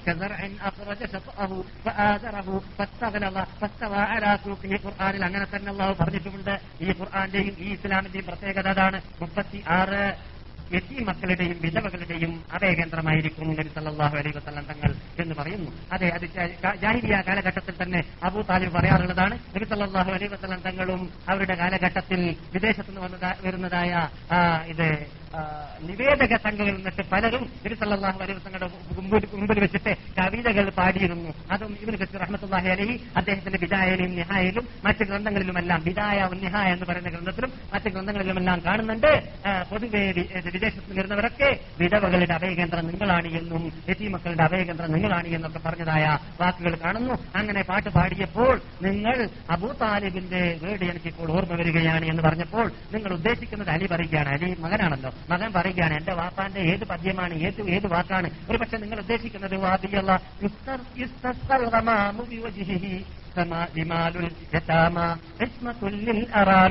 എന്ന് പറയുന്ന പേരാണ് നിങ്ങൾ ഉദ്ദേശിക്കുന്നത് എന്ന് ചോദിച്ചതായിട്ടും കാണുന്നു. എന്താണ് അതിന്റെ അർത്ഥം? ഇവിടെ മഹാനായ എബിൻ കസീർ റഹമത്തുല്ലാഹി അലൈഹി ഈ പദ്യത്തിന്റെ കൂടെ തന്നെ മക്ക കാഫിലിയങ്ങളുടെ കാലഘട്ടത്തിൽ തന്നെ റസൂലുള്ളാഹി സലഹ് അലൈഹി സ്ഥലങ്ങൾ അടുക്കിലേക്ക് വന്നിട്ട് അവർ ആവശ്യപ്പെടാറുണ്ടായിരുന്നു എന്താണ് മുഹമ്മദേ നിങ്ങൾ പ്രാർത്ഥിക്കൂ നിങ്ങൾ വിശ്വസ്തനല്ലേ? നിങ്ങൾ കത്താത്തവനല്ലേ? നിങ്ങൾ കല്ല് കുടിക്കാത്തവനല്ലേ? നിങ്ങൾ കളവ് പറയാത്തവനല്ലേ? അതുകൊണ്ട് ഞങ്ങളെ പോലോത്തതായ തെണ്ടികൾ തെണ്ടികൾ ചെയ്യുന്ന പ്രവർത്തനം നിങ്ങൾ ചെയ്യാത്തത് കൊണ്ട് ഞങ്ങൾക്ക് മഴയ്ക്ക് വേണ്ടി നിങ്ങൾ പ്രാർത്ഥിക്കണമെന്ന് കാഫിലിയങ്ങൾ തന്നെ കാഫിലിയങ്ങളുടെ ജാഹിലിയ കാലഘട്ടത്തിൽ മുഹമ്മദിനോട് പറയാറുണ്ടായിരുന്നു. സല്ലല്ലാഹു അലൈ വസല്ലം. അതാണ് അബൂ താലിബ് ഈ വാക്കുകൊണ്ട് ഉദ്ദേശിക്കുന്നത്. എന്നല്ലാതെ നബി സല്ലല്ലാഹു അലൈഹി വസല്ലം തങ്ങളുടെ മരണശേഷം അങ്ങനെ ചെയ്തു എന്നതിലേക്കല്ല എന്നതല്ല എന്നത് പ്രത്യേകം ഇവിടെ അടിവരയിട്ടിട്ട് ഒറിജിനൽ ജമാഅത്തിന്റെ ആശയാദർശം പഠിക്കാൻ ഉദ്ദേശിക്കുന്നവർ മനസ്സിലാക്കിയിരിക്കേണ്ടതുണ്ട്. എന്തുകൊണ്ട് നമ്മൾ ഖത്താബിന്റെ കാലഘട്ടത്തിൽ മഴയ്ക്ക് വേണ്ടിയിട്ട് പ്രാർത്ഥിക്കാൻ ആവശ്യപ്പെട്ടിട്ട് മദീനക്കാർ വന്നപ്പോൾ ഖത്താബ് അള്ളാഹു തആലാഹു അള്ളാഹു റസൂലിന്റെ അളാത്ത അബ്ബാസ് എന്നവരുടെ അടുക്കിലേക്ക് പോയ പോയ വാർത്ത ഗുഹാരിലുള്ള വാർത്ത നാം ഇവിടെ പലപ്പോഴും പറഞ്ഞിട്ടുണ്ട്. എന്നിട്ട് അബ്ബാസിനോട് എന്താണ് പറഞ്ഞത് ഉമർ അല്ലയോ അബ്ബാസേ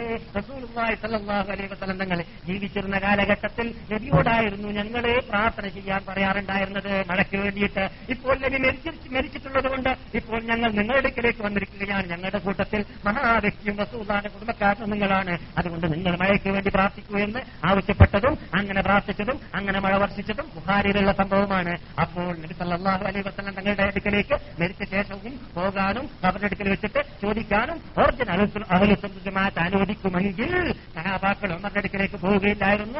ഉമർ അബ്ബാസിന്റെ അടുക്കലേക്ക് പോവുകയില്ലായിരുന്നു. മറിച്ച് ഡയറക്റ്റ് ഖബറിലേക്ക് പോയിരുന്നേനെ. അങ്ങനെയല്ല നാം പഠിച്ചിട്ടുള്ളത്. അങ്ങനെയല്ല മുസ്ലിം ലോകം പഠിപ്പിച്ചിട്ടുള്ളത്. അങ്ങനെയല്ല നമ്മുടെ അനുശേചന നേതാക്കളായ സഹാബിവരന്മാരും തലപ്പുസ്ഥാലേഹങ്ങളും കുലപാവറാശിര്യങ്ങളും പഠിപ്പിച്ചിട്ടുള്ളത്. എന്നതുകൂടി ഇവിടെ അടിവരയിട്ട് മനസ്സിലാക്കിയിരിക്കേണ്ടതുണ്ട്. ഇനി ഒരു കാര്യം ഇത് മുപ്പത്തിയേഴാമത്തതാണ്. അത് ഏറ്റവും മെയിൻ ആയതുകൊണ്ട് അതിനെ ഞാൻ അവസാനം തന്നെ നിർത്തിയിരിക്കുകയാണ്. അതുകൂടി പറഞ്ഞിട്ട് നമ്മുടെ വിഷയം നാം സമാപിക്കുകയാണ്. അതെന്താണെന്ന് വെച്ചാൽ മുപ്പത്തിയേഴാമത്തത് മന്ത്രം നമ്പർ അതർവേദത്തിൽ പതിനൊന്നാം നമ്പറാണ്. പതിനൊന്നാം നമ്പർ ശരിക്കും നിങ്ങൾ നിങ്ങൾ എടുക്കലോ അല്ലെങ്കിൽ നാട്ടിലോ ഉണ്ടെങ്കിൽ പരിശോധിച്ച് നോക്കിയാൽ ഇത് കാണുന്നതാണ്. അറബി പുസ്തകങ്ങളിൽ പരിഭാഷപ്പെടുത്തിയതാണ് ഈ ഉള്ളവൻ വായിച്ചത്.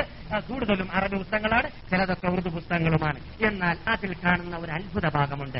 അതെന്താണെന്ന് പറഞ്ഞാൽ നബി അലൈഹി തങ്ങളെ കുറിച്ച് ഈ വേദത്തിൽ ഉദ്ധരിച്ചപ്പോൾ നബിക്ക് നുബൂവത്ത് കിട്ടുന്ന കാലഘട്ടങ്ങളെ കുറിച്ച് വിശദീകരിച്ചതായിട്ട് കാണുന്നു. ആ വിശദീകരിച്ചതായ ആ വിശദീകരണത്തിൽ നബി സല്ലല്ലാഹു അലൈഹി തങ്ങളോട് ദൈവം പറയുന്നതായ വചനങ്ങളെ കുറിച്ച് പറയുന്നു. നിങ്ങൾ കേൾക്കുക ആ വചനങ്ങൾ. അതർവേദം പറയുന്നത്.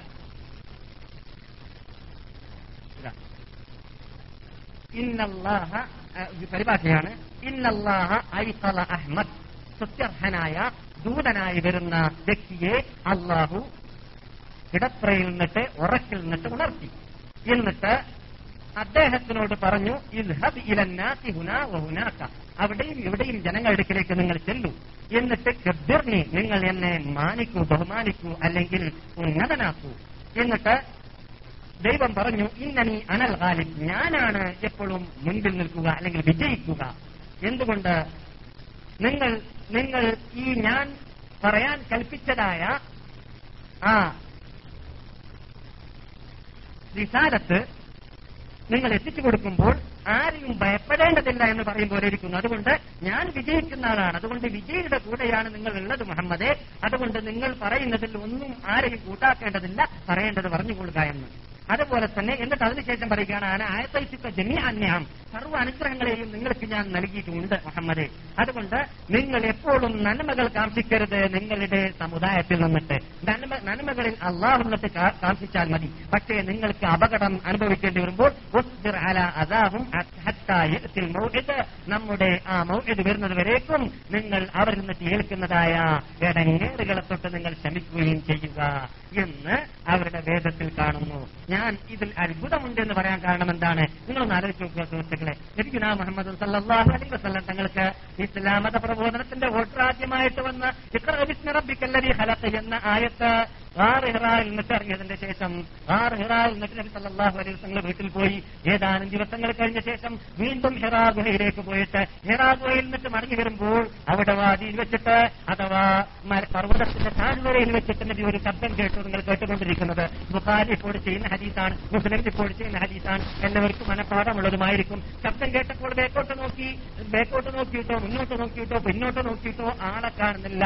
പിന്നെ മേൽപോ ഭാഗത്ത് നോക്കിയപ്പോൾ ആകാശത്തിന്റെയും ഭൂമിയുടെയും മധ്യത്തിൽ ഒരു കസേരയിൽ ആ ഹിറാഗോയിലേക്ക് വന്നതായ മുഹറബായ മലക്ക് ജിബ്രീൽ ഇരിക്കുന്നതായിട്ട് ഞാൻ കണ്ടു എന്നാണ്. ഞാൻ അപ്പടി തന്നെ ക്ഷീണിതനായി എന്റെ ജീവിതത്തിൽ കാണാത്ത കാഴ്ച അതായിരുന്നു. അങ്ങനെ ഞാൻ പേടിച്ചിട്ട് ഞാൻ എന്റെ വീട്ടിലേക്ക് ചെന്നു. നബിയുടെ വീട്ടിലേക്ക് വിളിച്ചിട്ടായിരുന്നപ്പോ അങ്ങനെ ഖദീജ തആല വീട്ടിൽ പോയിട്ട് അവരോട് ഞാൻ എനിക്കിതാ വിറ വന്നിരിക്കുകയാണ് ഭയം കൊണ്ട് പനി പിടിച്ചിരിക്കുകയാണ് അതുകൊണ്ട് എനിക്ക് നിങ്ങൾ പുതപ്പ് പുതപ്പിച്ചു തരൂ എന്ന് പറഞ്ഞു. അങ്ങനെ പുതപ്പ് പുതപ്പിച്ചു കൊടുക്കുന്നതായ വേളയിലാണ് ആ കസേരയുടെ മീതെ ഇരുന്ന് കണ്ടതായ ജിബ്രീൽ അലൈഹിസ്സലാം സ്വല്ലല്ലാഹു അലൈഹി വസല്ലം അതാ വീട്ടിലേക്ക് എത്തിയിരിക്കുകയാണ്. വീട്ടിൽ സാധാരണ വേഷത്തിലാണെന്ന് പറഞ്ഞാൽ നബിക്ക് സാധാരണ വഴി വരി- വരുന്ന രൂപത്തിലാണ്. എന്നല്ലാതെ മുമ്പ് കണ്ട രൂപത്തിലല്ല എന്നർത്ഥം വഴി വരുന്ന സമയത്തിലുള്ള രൂപത്തിൽ അവിടെ വന്നിട്ട് യാ അയ്യുഹൽ മുദ്ദസ്സിർ قم فأنذر وربك فكبر وثيابك فطهر والرجس فهجر ولا تمنن تستكثر ولربك فاصبر എന്ന ആയത്ത് അവിടെ നിന്ന് ഓതിക്കൊടുത്തു നിങ്ങൾ കേട്ടതായ വേദത്തിൽ പറഞ്ഞതായ ഈ വാക്കുകൾ മുഴുവനും ഈ ആയത്തിൽ കാണുന്നു എന്നൊരു അത്ഭുതമാണ് ഇനി നമുക്ക് കാണുന്നത് യാ അയ്യുഹൽ മുദ്ദസ്സിർ ഇത് ആദ്യം എന്താ പറഞ്ഞത് അള്ളാഹു അഹമ്മദിനെ ഉണർത്തി ഉറക്കുന്നു പുറത്ത് പുതച്ചാളാണല്ലോ ഉണർത്ത എന്നിട്ട് ഇദ്ദേഹം ഓന കൗടി ഇവിടെ പോയിട്ട് പ്രബോധനം ചെയ്യുന്നതാണ്. "ഖും, ഉണരുക ഫഅൻസിർ", പ്രബോധനം ചെയ്യുക. എന്നാണ് ഇവിടെ പറയുന്നത് എന്ന് പറഞ്ഞാൽ എന്നെ നിങ്ങൾ പുകഴ്ത്തുക വാഴ്ത്തുക. ഇവിടെ അമ്മ പറയുകയാണ്. നിങ്ങളുടെ ആ ജാഹിലിയ കാലഘട്ടത്തിലുള്ള അവരുടെ മതത്തെ നിങ്ങൾ വെടിയുക. അവരുടെ മതത്തിന്റെയും ആചാരത്തിന്റെയും ഇനത്തിൽപ്പെട്ടതാണ് അശുദ്ധരാവുക എന്നത് അതുകൊണ്ട് നിങ്ങൾ ശുദ്ധിയുള്ള വസ്ത്രമായിരിക്കണം ധരിക്കേണ്ടത്. അവരുടെ തത്വത്തെയെല്ലാം നിങ്ങൾ വലിച്ചെറിയുകയും ചെയ്യുക. ഒരു റബ്ബിക ഫസ്തിർ നിങ്ങൾ ക്ഷമ കൈകൊള്ളുക. ഒലാ തമ്നും തസ്തക്തിർ. ഒരു റബ്ബിക ഫസ്തിർ ഒലാ തസ്തക്തിർ. നിങ്ങൾ നന്മ ചെയ്തതിനെ എണ്ണി പറയരുത് എന്നിട്ട് അതിലൂടെ നിങ്ങൾ ഭൗതിക നേട്ടം നേടാൻ ആഗ്രഹിക്കരുത്. നിങ്ങൾ ചെയ്ത സഭത്തേക്ക് അള്ളാഹ് നിങ്ങൾക്ക് പ്രതി- പ്രതി- പ്രതിഫലം നൽകുന്നതാണ്. അതുപോലെ തന്നെ ഇവിടെ കാണുന്നു. നിങ്ങൾക്ക് വേണ്ടതെല്ലാം അള്ളാഹു തരുന്നു. അനുഗ്രഹങ്ങൾ അള്ളാഹു നൽകുന്നു. ചുരുക്കത്തിൽ ഏകദേശം റസൂലുള്ളാഹി സലഹ് അലൈഹി വസ്ലം തങ്ങൾക്ക് ആദ്യ കാലഘട്ടത്തിൽ ഇറങ്ങിയതായ ആ ആയത്തുകളുടെ അർത്ഥമാണ് ഹിന്ദുക്കളുടെ ഗ്രന്ഥങ്ങളിൽ കാണുന്നത്. ഇത് നമുക്ക് ചോദിക്കാനുള്ളത് എന്താണ്? ആർക്കെങ്കിലും ആരെങ്കിലും ഹിന്ദുക്കളുടെ കൂട്ടത്തിൽ നിന്നിട്ട് ഞങ്ങളുടെ വേദമല്ല ഇതെന്ന് പറഞ്ഞിട്ടുണ്ടോ? ഇല്ല. ആരെങ്കിലും ഹിന്ദുക്കളിൽ നിന്നിട്ട് മാപ്പിളന്മാരും മുസ്ലിങ്ങളും ഇതുണ്ടാക്കിയതാണെന്ന് വല്ലവരും ഇതുവരെ വാദിച്ചിട്ടുണ്ടോ? ഇല്ല. ആരെങ്കിലും അവരുടെ കൂട്ടത്തിൽ നിന്നിട്ട് ഇത് പിൻകാലഘട്ടത്തിൽ ഉണ്ടായതാണെന്ന് പറഞ്ഞിട്ടുണ്ടോ? ഇല്ല. ഹിന്ദുക്കൾ തന്നെ പറയുന്നതും ഇപ്പോൾ ജീവിച്ചിരിക്കുന്നതായ ഡോക്ടർ വേദ് പ്രകാശ് എഴുതി പോയതും അതുപോലെ തന്നെ ബനാറസ് യൂണിവേഴ്സിറ്റിയിൽ നിന്നിട്ട് ബനാറസിലുള്ളതായ ഹിന്ദു യൂണിവേഴ്സിറ്റിയിൽ നിന്നിട്ട് ഇറങ്ങിയതായ പത്രങ്ങളിലൂടെയും ഗ്രന്ഥങ്ങളിലൂടെയും സ്ഥാപിക്കപ്പെട്ടതും അവർ പറയുന്നതും ജവഹർലാൽ നെഹ്റു വരേക്കും പറഞ്ഞതും മൂവായിരം വർഷ വർഷങ്ങൾക്ക് മുമ്പ് ആ പഴക്കമുള്ളതും ആണ് ഈ പ്രധാനപ്പെട്ട നാല് വേദങ്ങളെന്ന് അവർ തന്നെ സ്ഥാപിച്ചു പോയിരിക്കുകയാണ്. അപ്പോൾ പിൻ കാലഘട്ടത്തിലാണ് ഇത് ഉണ്ടായത് എന്ന് അവരാരും പറഞ്ഞു. അതുമില്ല അതുപോലെ തന്നെ മാപ്പിളമാരാണ് ഉണ്ടാക്കിയതാണെന്ന് പറഞ്ഞു. അതും ഇല്ല. അതുപോലെ തന്നെ ഈ പറയുന്നതായ ഈ സാധനങ്ങൾ നമ്മുടെ പോക്കറ്റിൽ ഉണ്ടായതാണെന്ന് പറഞ്ഞിട്ട് വല്ല നിലക്കും ഒഴിവുകൾ പറയാനുള്ള സാധ്യതയുണ്ടോ? ഇല്ല. എന്തുകൊണ്ട്? ഈ സാധനങ്ങൾ അഥവാ ഈ വേദങ്ങൾ ലക്ഷക്കണക്കിൽ കോപ്പികളായിട്ട് ലോകത്ത് സൃഷ്ടിക്കുകയാണ്. വ്യാപകമായിട്ട് ഹിന്ദുക്കളുള്ള സ്ഥലത്തിൽ ഇല്ലാത്ത സ്ഥലം സൃഷ്ടിക്കുകയാണ്. അപ്പോൾ പരിശോധിച്ച് നോക്കുകയാണെങ്കിൽ ഈ യാഥാർത്ഥ്യങ്ങൾ അവരുടെ ഗ്രന്ഥത്തിൽ കാണാം. നാം ഇതുവരെ ഏഴോ ആറോ ക്ലാസുകളിലൂടെ പറഞ്ഞതായ മുപ്പത്തേഴ് കാര്യങ്ങൾ നമ്മുടെ മതത്തെ കുറിച്ചായിട്ട് പറയുന്നതായ കാര്യങ്ങൾ അവരുടെ ഗ്രന്ഥത്തിലുള്ളതായ കാര്യങ്ങൾ അവരുടെ നേതാക്കൾ സ്ഥാപിച്ചു പോയതായ കാര്യങ്ങൾ ആധുനിക അവരുടെ ഹിന്ദു പണ്ഡിതന്മാരും പണ്ഡിതന്മാരും സ്ഥാപിച്ചതായ കാര്യങ്ങൾ ആണ് എന്നത് നമുക്ക് മനസ്സിലാക്കി കഴിഞ്ഞാൽ പിന്നെ നമുക്ക് അവരോട് ചോദിക്കാനുള്ളതും നമുക്ക് അങ്ങനെയുള്ളതായ വേദങ്ങളുടെ ഉടമകളോട് ചോദിക്കാനുള്ളത് എന്തിനാണ്? അന്ന യുദ്ധക്കൂൻ അന്ന യുദ്ധരിക്കൂൻ എവിടെയോ പോകുന്നത് ദൈവത്തെ അന്വേഷിച്ചിട്ട് എവിടെയോ പോകുന്നത് മുഹമ്മദിനെ അന്വേഷിച്ചിട്ട് മുഹമ്മദ് ഒട്ടകത്തിൽ കയറുമെന്ന് പറഞ്ഞത് നിങ്ങൾ ജീവിക്കുന്ന ഒട്ടക യുഗത്തിലാണോ മുഹമ്മദ് കഴുതയുടെ യുഗത്തിലാണോ ജീവിക്കുന്നത്? മുഹമ്മദിന്റെ കഴുത യുഗത്തിലല്ല മുഹമ്മദ് നബി സല്ലല്ലാഹു അലൈഹി വസല്ലം കഴുതയുടെ രീതി യാത്ര ചെയ്തു ഒട്ടകത്തിന്റെ വീട്ടിൽ യാത്ര ചെയ്തു കുതിരയുടെ രീതി യാത്ര ചെയ്തു. ഇന്ന് നിങ്ങൾ ജീവിക്കുന്നത് മാരുതി കാറിന്റെ യുഗത്തിലാണ്. ഇന്ന് കാറിന്റെയും ബസിന്റെയും റോക്കറ്റിന്റെയും വണ്ടിയുടെയും ട്രെയിനിന്റെ യുഗത്തിലാണ്. അതുകൊണ്ട് നിങ്ങളുടെ ഗ്രന്ഥത്തിൽ പറഞ്ഞതായ അതേ വാഹനത്തിന്റെ ഉടമ വന്നു പോയിട്ടുണ്ട് ഇനി പ്രതീക്ഷിക്കേണ്ട ആവശ്യമില്ല. അതുകൊണ്ട് ആ നദിയിലേക്ക് ആ ദൂതനിലേക്ക് എന്തുകൊണ്ട് നിങ്ങൾ മടക്കുന്നില്ല മടങ്ങുന്നില്ല. നിങ്ങൾ എന്തിനാണ് ബഹുദൈവ വിശ്വാസികളാകുന്നത്? ജിന്നുവർഗമേ മനുഷ്യവർഗമേ നിങ്ങൾ എന്തിനാണ് നിങ്ങളുടെ നേതാവിനെ കളവാക്കുന്നു എന്ന്? അള്ളാഹു സ്ഥാനത്തിൽ ഇരുപതിൽ പരമാവശ്യം ഖുർആാനിൽ ചോദിക്കുന്ന ചോദ്യം. ഇനിയെങ്കിലും കേൾക്കുവാൻ ശ്രദ്ധിക്കുവാൻ മുന്നോട്ട് വരേണ്ടതുണ്ട്. അവരുടെ ഉപനിഷത്ത് എന്ന് പറയുന്നതായ ആ വേദത്തിൽ നാം ഇവിടെ വായിച്ചിട്ടുണ്ട് എന്ത്? ദൈവത്തിനെ കുറിച്ച് പറയുകയാണ്. എന്നോട് പലപ്പോഴും തൗഹീദ് പറഞ്ഞിട്ട് എന്താ ഹിന്ദുക്കൾ തൗഹീദിലേക്ക് വരാത്തത് എന്ന് ഞാൻ തൗഹീദിനെ കുറിച്ച് പറഞ്ഞല്ലോ ഏത് അവരുടെ ഒരു ഒരു ഇതാണ് തൗഹീദാണ് ലാ ഇലാഹ ഇല്ലല്ലാഹ് അല്ലാഹു ലാ ഹയ്യുൽ ഖയ്യൂം അതേപോലെ തന്നെ അള്ളാഹുവിന്റെ സിഫാത്തുകൾ മുഴുവൻ ഉൾക്കൊള്ളുന്നതായ വീഴ്ചകളൊക്കെ നാം ഇവിടെ പറഞ്ഞിട്ടുണ്ട്.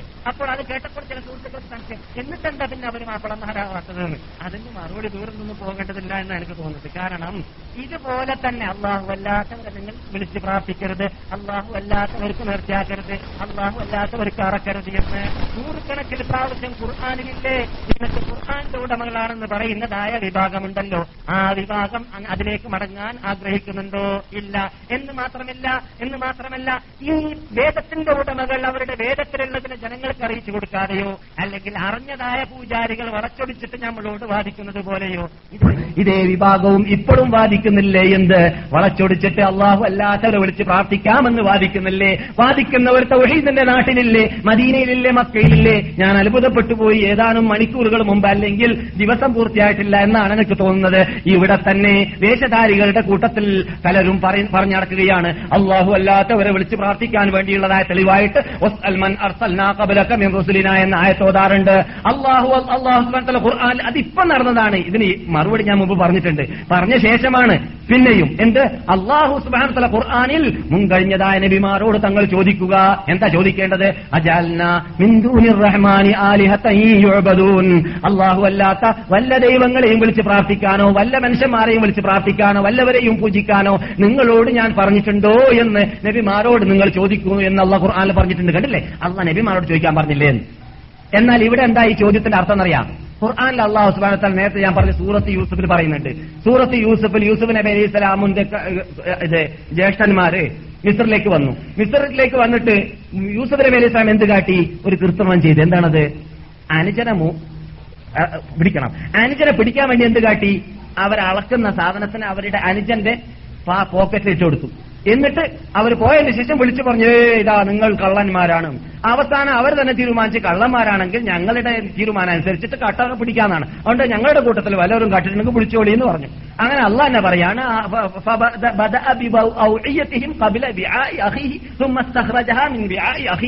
അള്ളാഹു സുബാനത്തിൽ പറയുകയാണ് യൂസഫ് നബി അലൈഹി സ്വലാം അവരുടെ കൂട്ടുകാരുടെ ഇത് പോക്കറ്റാണ് ആദ്യം പരിശോധിക്കാൻ തുടങ്ങിയത്. അല്ലെങ്കിൽ സഞ്ചാണ്. സഞ്ചുകളൊക്കെ പരിശോധിച്ചിട്ട് അവസാനമാണ് ബുനിയാമീന്റെ സഞ്ചിലേക്ക് എത്തുന്നത്.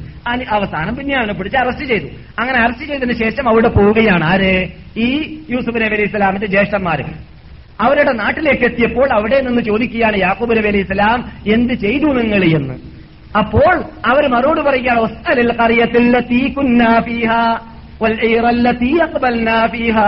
ഞങ്ങൾ പോയതായ പട്ടണങ്ങളോടൊക്കെ നിങ്ങൾ ചോദിച്ചു നോക്കൂ യാക്കൂബ് നബിയെ എന്ന്. വാപ്പയോട് മക്കൾ പറയുന്ന വാർത്ത ഖുർആാനിലുണ്ട്. അവിടെ വാപ്പ അങ്ങോട്ട് ഇറങ്ങിയിട്ട് എല്ലാവരോട് ചോദിക്കാൻ നടക്കാൻ വേണ്ടിയാ പറഞ്ഞത്. ചോദിക്കാൻ വേണ്ടി പറയുന്നതാണോ? അല്ല.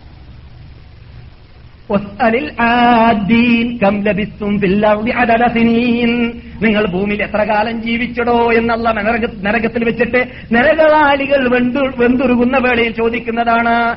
ലബിസ്നാ യൗമൻ ഔ ഞങ്ങൾ ഒരു ദിവസമോ ഒരു ദിവസത്തിന്റെ പകുതിയോ മാത്രമേ ദുനിയാവിൽ ജീവിച്ചിട്ടുള്ളൂ എന്ന് നരകവാളികൾ പറയുന്നതാണ്. എന്നിട്ട് അവർ ചോദിക്കുന്ന ചോദ്യമാണെന്ത്? അള്ളഹാനോട് ആദീൻ. കമ്പ്യൂട്ടർ അറിയുന്ന ആളോട് കണക്കപ്പിള്ളമാരോട് നീ ചോദിച്ചു റബ്ബേൻ ചോദിക്കാൻ വേണ്ടി പറയുന്നതാണോ അത്? അല്ല അത് സാധാരണ അങ്ങനെ ചോദിച്ചാൽ തന്നെ മറുപടി കിട്ടൂല എന്ന് പറയാൻ വേണ്ടിയാണ്. എന്നാൽ അത് മിർച്ചാളോട് ചോദിക്കാൻ വേണ്ടിയല്ല പിന്നെയോ? നബി നബിയെ തങ്ങൾ മുമ്പുള്ള ആളോടൊക്കെ ചോദിച്ചു നോക്കിയാൽ അവർ പറയുന്ന മറുപടി എന്താണ്? ആരെയും വിളിച്ച് പ്രാർത്ഥിക്കരുത് എന്നല്ലാതെ ഞാൻ ഏത് നബിക്കും വഴി അറിയിച്ചിട്ടില്ല എന്നാണ് ആയത്തിന്റെ അർത്ഥം. എന്നല്ലാതെ ഇങ്ങനെ ഇങ്ങനൊരു പ്രത്യേക വളച്ചൊടിക്കൽ എവിടുന്ന് വരുന്നു? ഹിന്ദുക്കളുടെ സ്വഭാവം ഇവരിലുമുണ്ട്. ആരിൽ? മുസ്ലിങ്ങളാണെന്ന് പറയുന്നതായ കാനേഷ്മാരി മുസ്ലിങ്ങളിൽ. അതുകൊണ്ട് അങ്ങനെയുള്ള വിഭാഗത്തെ നാം കണ്ണുകൊണ്ട് കാണുന്നവരായതുകൊണ്ട് നമുക്ക് ഹിന്ദുക്കൾ എന്തുകൊണ്ട് വിശ്വസിച്ചില്ല? അവരുടെ ഗ്രന്ഥത്തിൽ ഉണ്ടായിട്ട് എന്ന ചോദ്യം ഉടലെടുക്കുന്നില്ല. അതിൽ നമുക്ക് അത്ഭുതവുമില്ല. അതെല്ലാം സംഭവിക്കാം. ഹിദായത്ത് അള്ളാഹ് നൽകാത്ത കാലത്തോളം